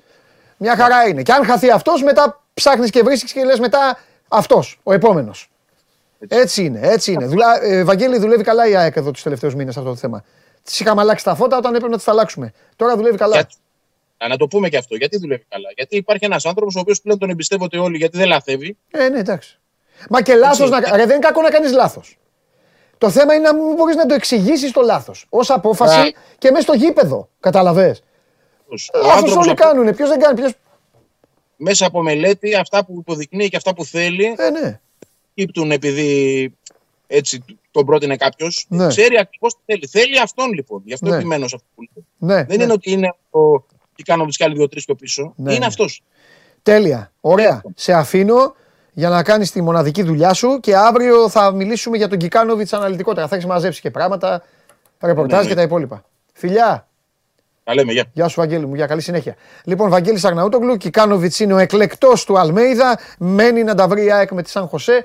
Ε, ο Κικάνοβιτς, αν τα βρει η ΑΕΚ με τη Σαν Χωσέ, δεν θα του πει του Αλμέιδα όχι, όπως δεν του είπε και ο Πινέδα. Αυτή είναι η πραγματικότητα. Η ΑΕΚ η οποία. Θέλει να πάρει έναν παίκτη να μπορεί να παίζει περιφερειακό στην επίθεση, να παίζει πίσω δηλαδή από τον ε, επιθετικό σε όλες τις θέσεις.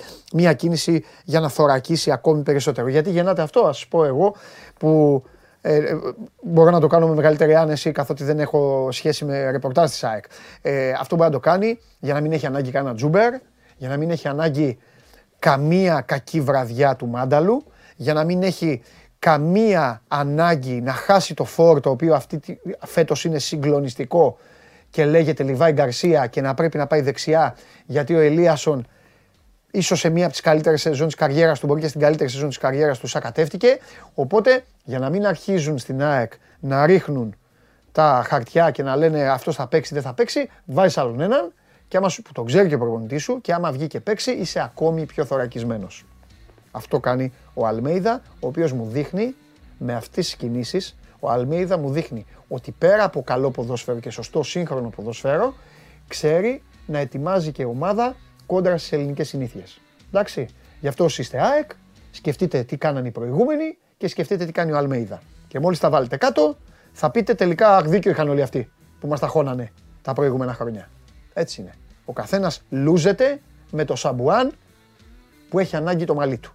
Αν έχεις ωραίο μαλλί, εντάξει, μην είσαι ακούρευτος σαν και εμένα, πρέπει να ακούρευτώ, να είναι ωραία τα μαλλιά σας για να λούζετε και με καλό σαμπουάν.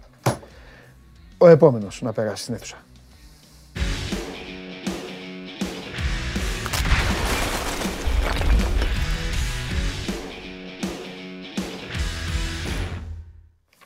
Καλώς το φίλο μου. Καλή εβδομάδα, Παντελή. Καλή εβδομάδα, Δημήτρη μου, καλή εβδομάδα. Λοιπόν, τραυματισμοί στον Παναθηναϊκό, τραυματισμοί στην ΑΕΚ. Ο Ολυμπιακός καλά είναι. Επιστρέφουν από τραυματισμούς, επιστρέφουν. Και ο Πάου καλά είναι. Ψάχνουν να βρουν και σωματικά. Καλά δεν και ο Πάου Καρυπαουτσίδες καλά είναι. Όλοι είναι καλά βασικά. Είναι του Βαλμποενά και του Βατσλίκ. Ο Ολυμπιακός τώρα επιστρέφουν ο Μπουχαλάκης. Μπά και τα λοιπά, ναι. Γυρίζουν για να τεθούν στη διάθεση του Μίτσελ. Λοιπόν, α, κάτσε μη σε πάρω, γιατί πολλές φορές έχεις θεματάκια. Ε, υπάρχει κάτι? Αυτό που υπάρχει είναι ότι την επόμενη εβδομάδα είναι να έρθει ο Λάρσον, ο Σουηδός Σεντερφόρ, για την δεύτερη ομάδα του Ολυμπιακού. Α, αυτό ναι, που έχουμε πει. Ναι. Τελικά θα είναι εδώ είκοσι οκτώ είκοσι εννιά του μήνα, ναι. Τελευταίες πληροφορίες λένε, ναι. Να ενσωματωθεί στη δεύτερη ομάδα και, έχει κά... και έκανε κάποιες δηλώσεις ο ατζέντης του Αγγιλέρα, Μπράντον Αγγιλέρα, είναι και... ανήκει και αυτός στην Νότιχαμ Φόρεστ. Είναι Κοσταρικανός, είχε παίξει τώρα στη... με την Εθνική στο Παγκόσμιο Κύπελο. Χρησιμοποιήθηκε ως δεκάρι και ως εξτρέμ. Είναι περισσότερο δεκάρι. Ε, ο ατζέντης του λέει ότι μπορεί μια προοπτική είναι Ολυμπιακός ε... και οι υπόλοιπες είναι να πάει να παίξει ως δανεικός στην Ολλανδία και στο Βέλγιο. Οι πληροφορίες που έχουμε αυτή τη στιγμή είναι ότι για την ώρα δεν φαίνεται ώρα τον άρτη στον Ολυμπιακό. Είναι ένας παίκτης που ανήκει στην Νότιγχαμ. Ναι. Και έχει μπει στο τραπέζι ο Ολυμπιακός. Δηλαδή εσύ πιστεύεις ότι... Το λέω από την άποψη ότι αυτές οι δύο ομάδες έχουν τον ίδιο ιδιοκτήτη. Δηλαδή πιστεύεις ότι, ναι. θα, δηλαδή πιστεύεις ότι υπάρχει περίπτωση να επιλέξει ο ατζέντης? Όχι, το θέμα είναι... Α, τι, γιατί όπως το είπες, ακούγεται σαν ναι. ο ατζέντης να λέει εγώ θα δούμε όμως, γιατί έχουμε κι άλλους. Ναι, έτσι, έτσι το άκουσα εγώ, συγγνώμη κιόλας. Ναι, ναι, ο ατζέντης κάνει τη δουλειά του γιατί αυτή είναι ε, η εργασία του και να δει τι θέλει για τον πελάτη του. Το θέμα είναι Άξε, ότι ο Ολυμπιακός αλλά... αυτή τη στιγμή... Απλά δεν αυτή... είναι ελεύθερος ο πελάτης του, γι' αυτό το λέω. Ανήκει ναι, κάπου. Ναι. Ναι, ναι, ναι, ναι. Τέλος πάντων, ναι, για πες. Ε, και, αλλά ο Ολυμπιακός αυτή τη στιγμή έχει άλλες προτεραιότητες. Ναι. Δεν είναι δηλαδή η προτεραιότητά του Αγγιλέρα. Και πού παίζει, είπες αυτός? Αυτός τώρα παίζει στην πατρίδα του σε μια ομάδα. Όχι, σου ζητώ συγγνώμη. Εννοώ στο γήπεδο που παίζει. Α, είναι δεκάρι και εξτρέμ. Δεκάρι? δεκάρι και... Ναι, ναι, δεκάρι και εξτρέμ. Και το κάνει ο Ολυμπιακός. Ε, γι' αυτό σου λέω ότι ο άλλος είναι προτεραιότητες του Ολυμπιακού αυτή τη στιγμή. Καλά. Ο ατζέτης του. Καλά κάνει και λέει ότι μπορεί να παίξει στον Ολυμπιακό ή σε άλλες ομάδες. Αλλά το θέμα είναι ότι ο Ολυμπιακός αυτή τη στιγμή ε, καίγεται περισσότερο για εξτρέμ, ναι. ε, για πιο έτοιμο εξτρέμ. Ναι. Είτε αυτός είναι ο Μαντσίνι, είτε θα έρθει κάποιος άλλος από την διεθνή Όπα. αγορά. Όπα. Ναι. Την Κυριακή ο Χαλιάπας. Ναι, ναι. Ε, δεν ξέρω τώρα ποιοι ήταν εδώ, γιατί έχουμε και πάρα πολύ κόσμο. Σήμερα λογικό, χθες οι άνθρωποι. Όλο την Κυριακή λέω: έχω ξεχάσει το αν χθες. Ε, χθες κάναμε εκπομπή, μου φαίνεται σαν να. Λοιπόν, mm. χθες ο Χαλιάπας βγήκε εδώ και είπε: Μαντσίνι ξανά στον Άρη. Και δεν ναι, έχει χτυπήσει πόρτα πολύ... τίποτα. Βέβαια, ναι. αυτά είναι μεταγραφές. Μπορεί η πόρτα ναι. να πάσα στιγμή να χτυπήσει. Να το ξέρουμε. Σου λέω απλό, απλά ποιες είναι οι εξελίξεις.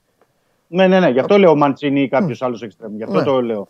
Ναι. Γιατί ο Ολυμπιακός δεν έχει καταθέσει την επίσημη πρότασή του. Οπότε για να μην έχει καταθέσει και να το έχει τρενάρει τόσο πολύ του Μαντσίνι, δεν σημαίνει ότι έχει βγει από το κάδρο. Είναι στο κάδρο Μαντσίνι. Α, κοιτάει και κάτι άλλο. Μπράβο. Σημαίνει ότι έχει βρει κάτι άλλο που ενδεχομένως να είναι και καλύτερο από του Μαντσίνι, ενδεχομένως να είναι κάτι άλλο διαφορετικό που θέλει ο Μίτσελ. Ναι. Δεν μπορούμε αυτή τη στιγμή να το προσδιορίσουμε. Ή να υπάρχει και μια διαφορετική. Πώς να το πω, να έχει και μια πρόταση ο Άρης για το Μαντσίνι από ομάδα ξένη που να είναι πολύ καλή στα οικονομικά. Δεν μπορούμε να το γνωρίζουμε αυτή τη στιγμή. Ε, γι' αυτό λέω σε ό,τι αφορά τον εξτρέμ, τον Μαντσίνι ή κάποιον άλλο, και γι' αυτό λέω ο Αγγιλέρα είναι αυτή τη στιγμή σε, πιο, σε δεύτερη ή τρίτη μοίρα. Ναι. Υπό την έννοια ναι. ότι ο Ολυμπιακός δεν καίγεται περισσότερο εκεί για δεκάρι και για εξτρέμ, γιατί είναι δεκαεννιά χρονών ο Αγγιλέρα. Ναι, Α, έχει προοπτικές, έχει διαγραφές. Ναι, έπαιξε και στο Παγκόσμιο Κύπελο. Ε, αλλά ε, ψάχνει κάτι διαφορετικό ναι. αυτή τη στιγμή. Αν αλλάξουν τα δεδομένα σε είκοσι ημέρες, τι να πούμε, θα το δούμε, θα το αξιολογήσουμε. Εκείνη την ε, στιγμή. Αυτά σε ό,τι αφορά τα μεταγραφικά. Εσύ είναι ότι ο Ολυμπιακός ε, ψάχνει τον ε, κεντρικό αμυντικό, το στόπερ ακόμα δεν έχει καταλήξει. Και σε, σε ό,τι αφορά το στόπερ, να πω ότι ο. Αυτό ο γιατί Ατζέτ... γίνεται, Δημήτρη, ενώ θα έπρεπε να είναι το πρώτο μέλημα.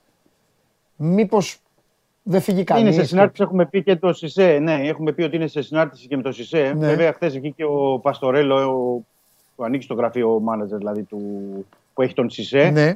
Είπε ότι είχε πρόταση το καλοκαίρι από την Τωρίνο. Μάλιστα. Η πρόταση δεν προχώρησε γιατί δεν την έκανε αποδεκτή ο Ολυμπιακός. Αλλά θεωρώ, είπε ο Παστορέλο, ότι θα έρθει. Έκανε δηλώσεις τελικά μέσα μαζικής ενημέρωσης να πω. Ότι θα έρθει πρόταση τον Ιανουάριο. Εκτιμώ, λέει, ότι θα έρθει πρόταση τον Ιανουάριο για το ΣΥΣΕ. Αν δεν φύγει τον Ιανουάριο, θα φύγει το καλοκαίρι. Δηλαδή το έδωσε ως δεδομένο ότι είναι η τελευταία του σεζόν του, του ΣΥΣΕ. Βέβαια, έχει δεσμεύεται με συμβόλαιο, αλλά έχει συμβόλαιο μέχρι το δύο χιλιάδες είκοσι τέσσερα και ο Ολυμπιακός έχουμε πει ότι είναι ανοιχτός στο ενδεχόμενο πώλησή του. Οπότε, αν έρθει κάποια πρόταση, ο Ολυμπιακός ενδεχομένως να περιμένει για να πάει σε κάτι ακόμα καλύτερο σε σχέση με τον Στόπερ. Γιατί καταλαβαίνεις, Παντελή, ότι αν μείνει και ο ΣΥΣΕ και με τον αριθμό που είναι πολύ κεντρική αμυντική, θα δει τι πρέπει να κάνει. Δεν μπορεί και να, να έχει τόσους κεντρικούς αμυντικούς να τους έχει στον πάγκο ή στην εξέδρα ή να μην παίζουν και να, να πάρει και άλλον. Θέλει όμως Στόπερ και έχει ανάγκη Στόπερ ο Ολυμπιακός. Αυτό το έχουμε ξεκαθαρίσει, το έχουμε πει. Και πρέπει εκεί να πάρει ένα παίκτη που να κάνει την διαφορά.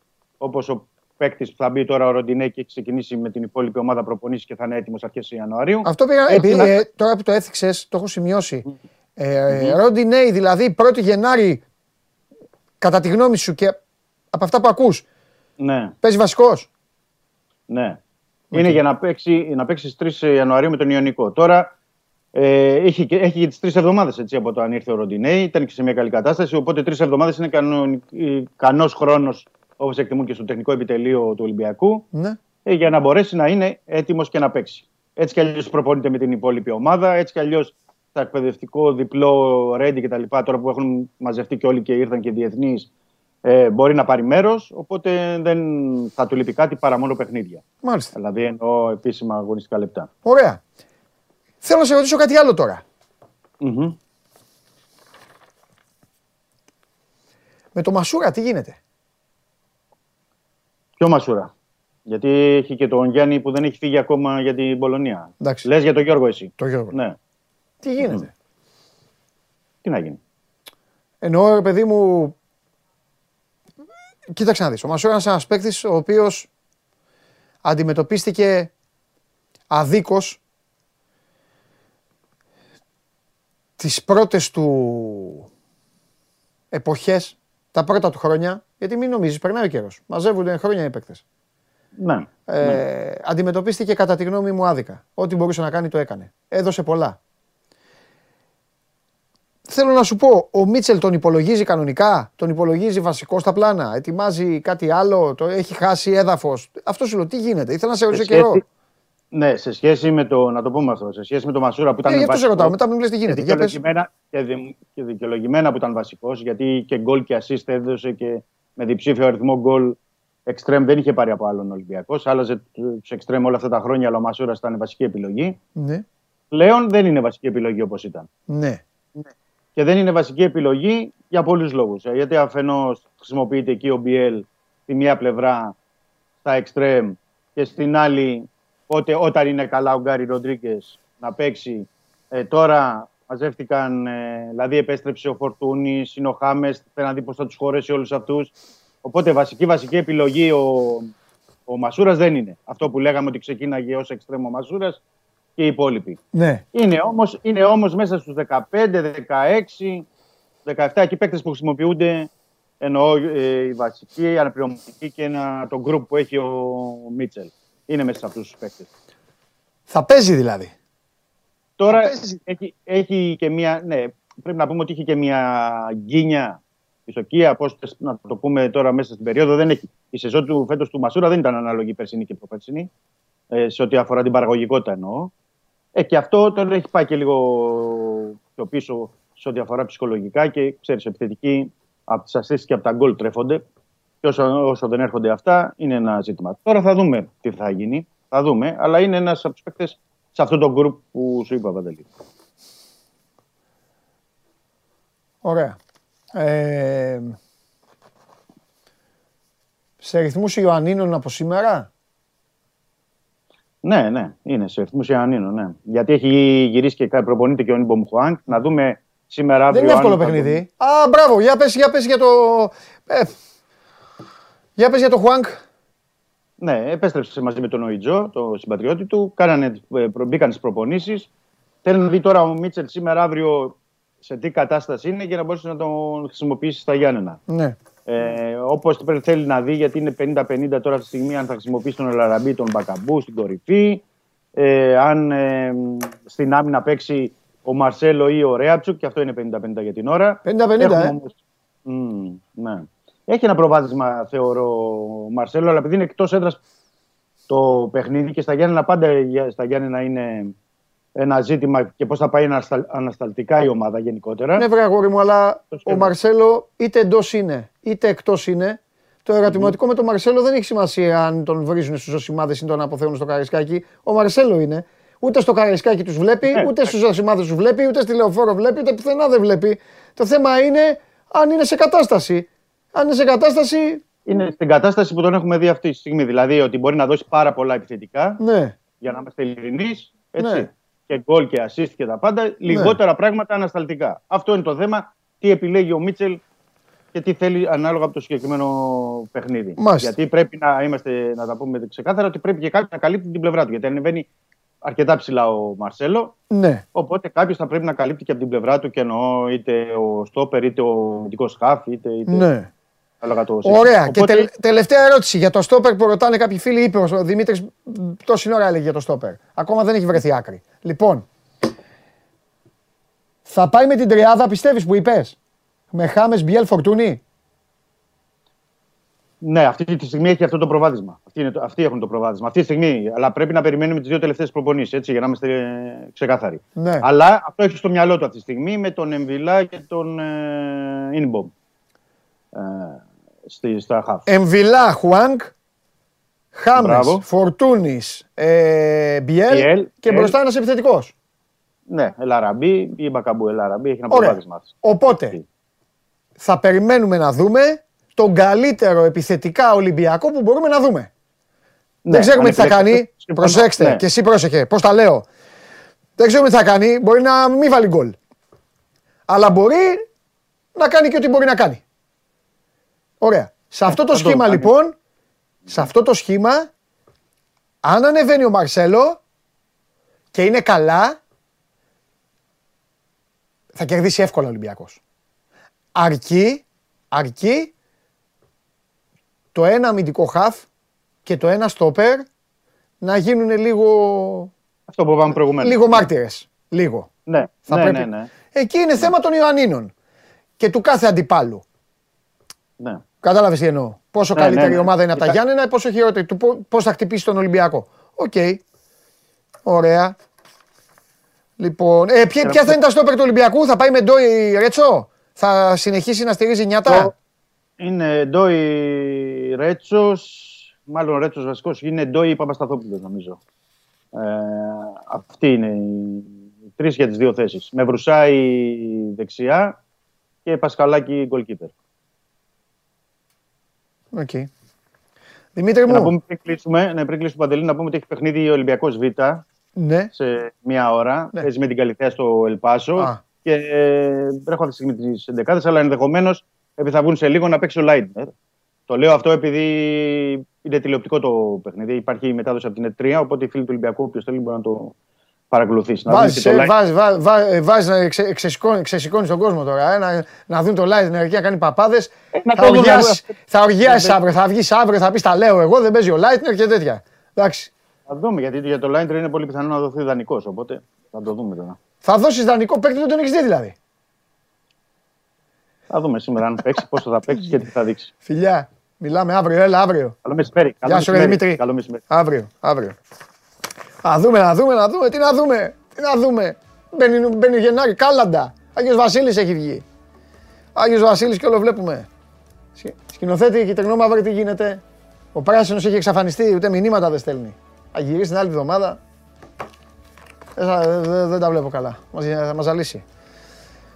Οχ, λοιπόν παιδιά, ωραία είναι αυτά. Ωραία τα ζούμε, ωραία τα βλέπουμε. Μπείτε σε αριθμούς πρωταθλήματος και μην φοβάστε τίποτα. Εγώ είμαι εδώ για σας. Αύριο δώδεκα η ώρα θα τα πούμε ξανά. Θέλω να μου περάσετε όμορφα την Δευτέρα. Απολαύστε λίγο ζωή, βγείτε έξω, μαγαζιά ανοιχτά, καιρός λίγο, λίγο κρύο όσο χρειάζεται, λίγο, όχι για να να έχετε εδώ καταστροφέας και να λέει ανάβουν τα καλοριφέρ, ετοιμάστε να πληρώσετε να μην έχετε να φάτε. Και αφήστε, εντάξει. Οι Αργεντίνοι καλά είναι, χαίρονται, οι Γάλλοι καλά είναι και αυτοί, μην τους κλαίτε. Εντάξει. Δείτε λίγο εδώ τι θα κάνουμε εμείς, πώς θα φτιάξουμε τη ζωή μας και μην μου τρελαίνεστε για πράγματα τα οποία δεν έχουν καμία σημασία στη ζωή. Όταν λέω καμία, καμία. Δείτε δί, δίπλα τη, δείτε την οικογένειά σας, τους φίλους σας και θα είστε καλά. Φιλιά.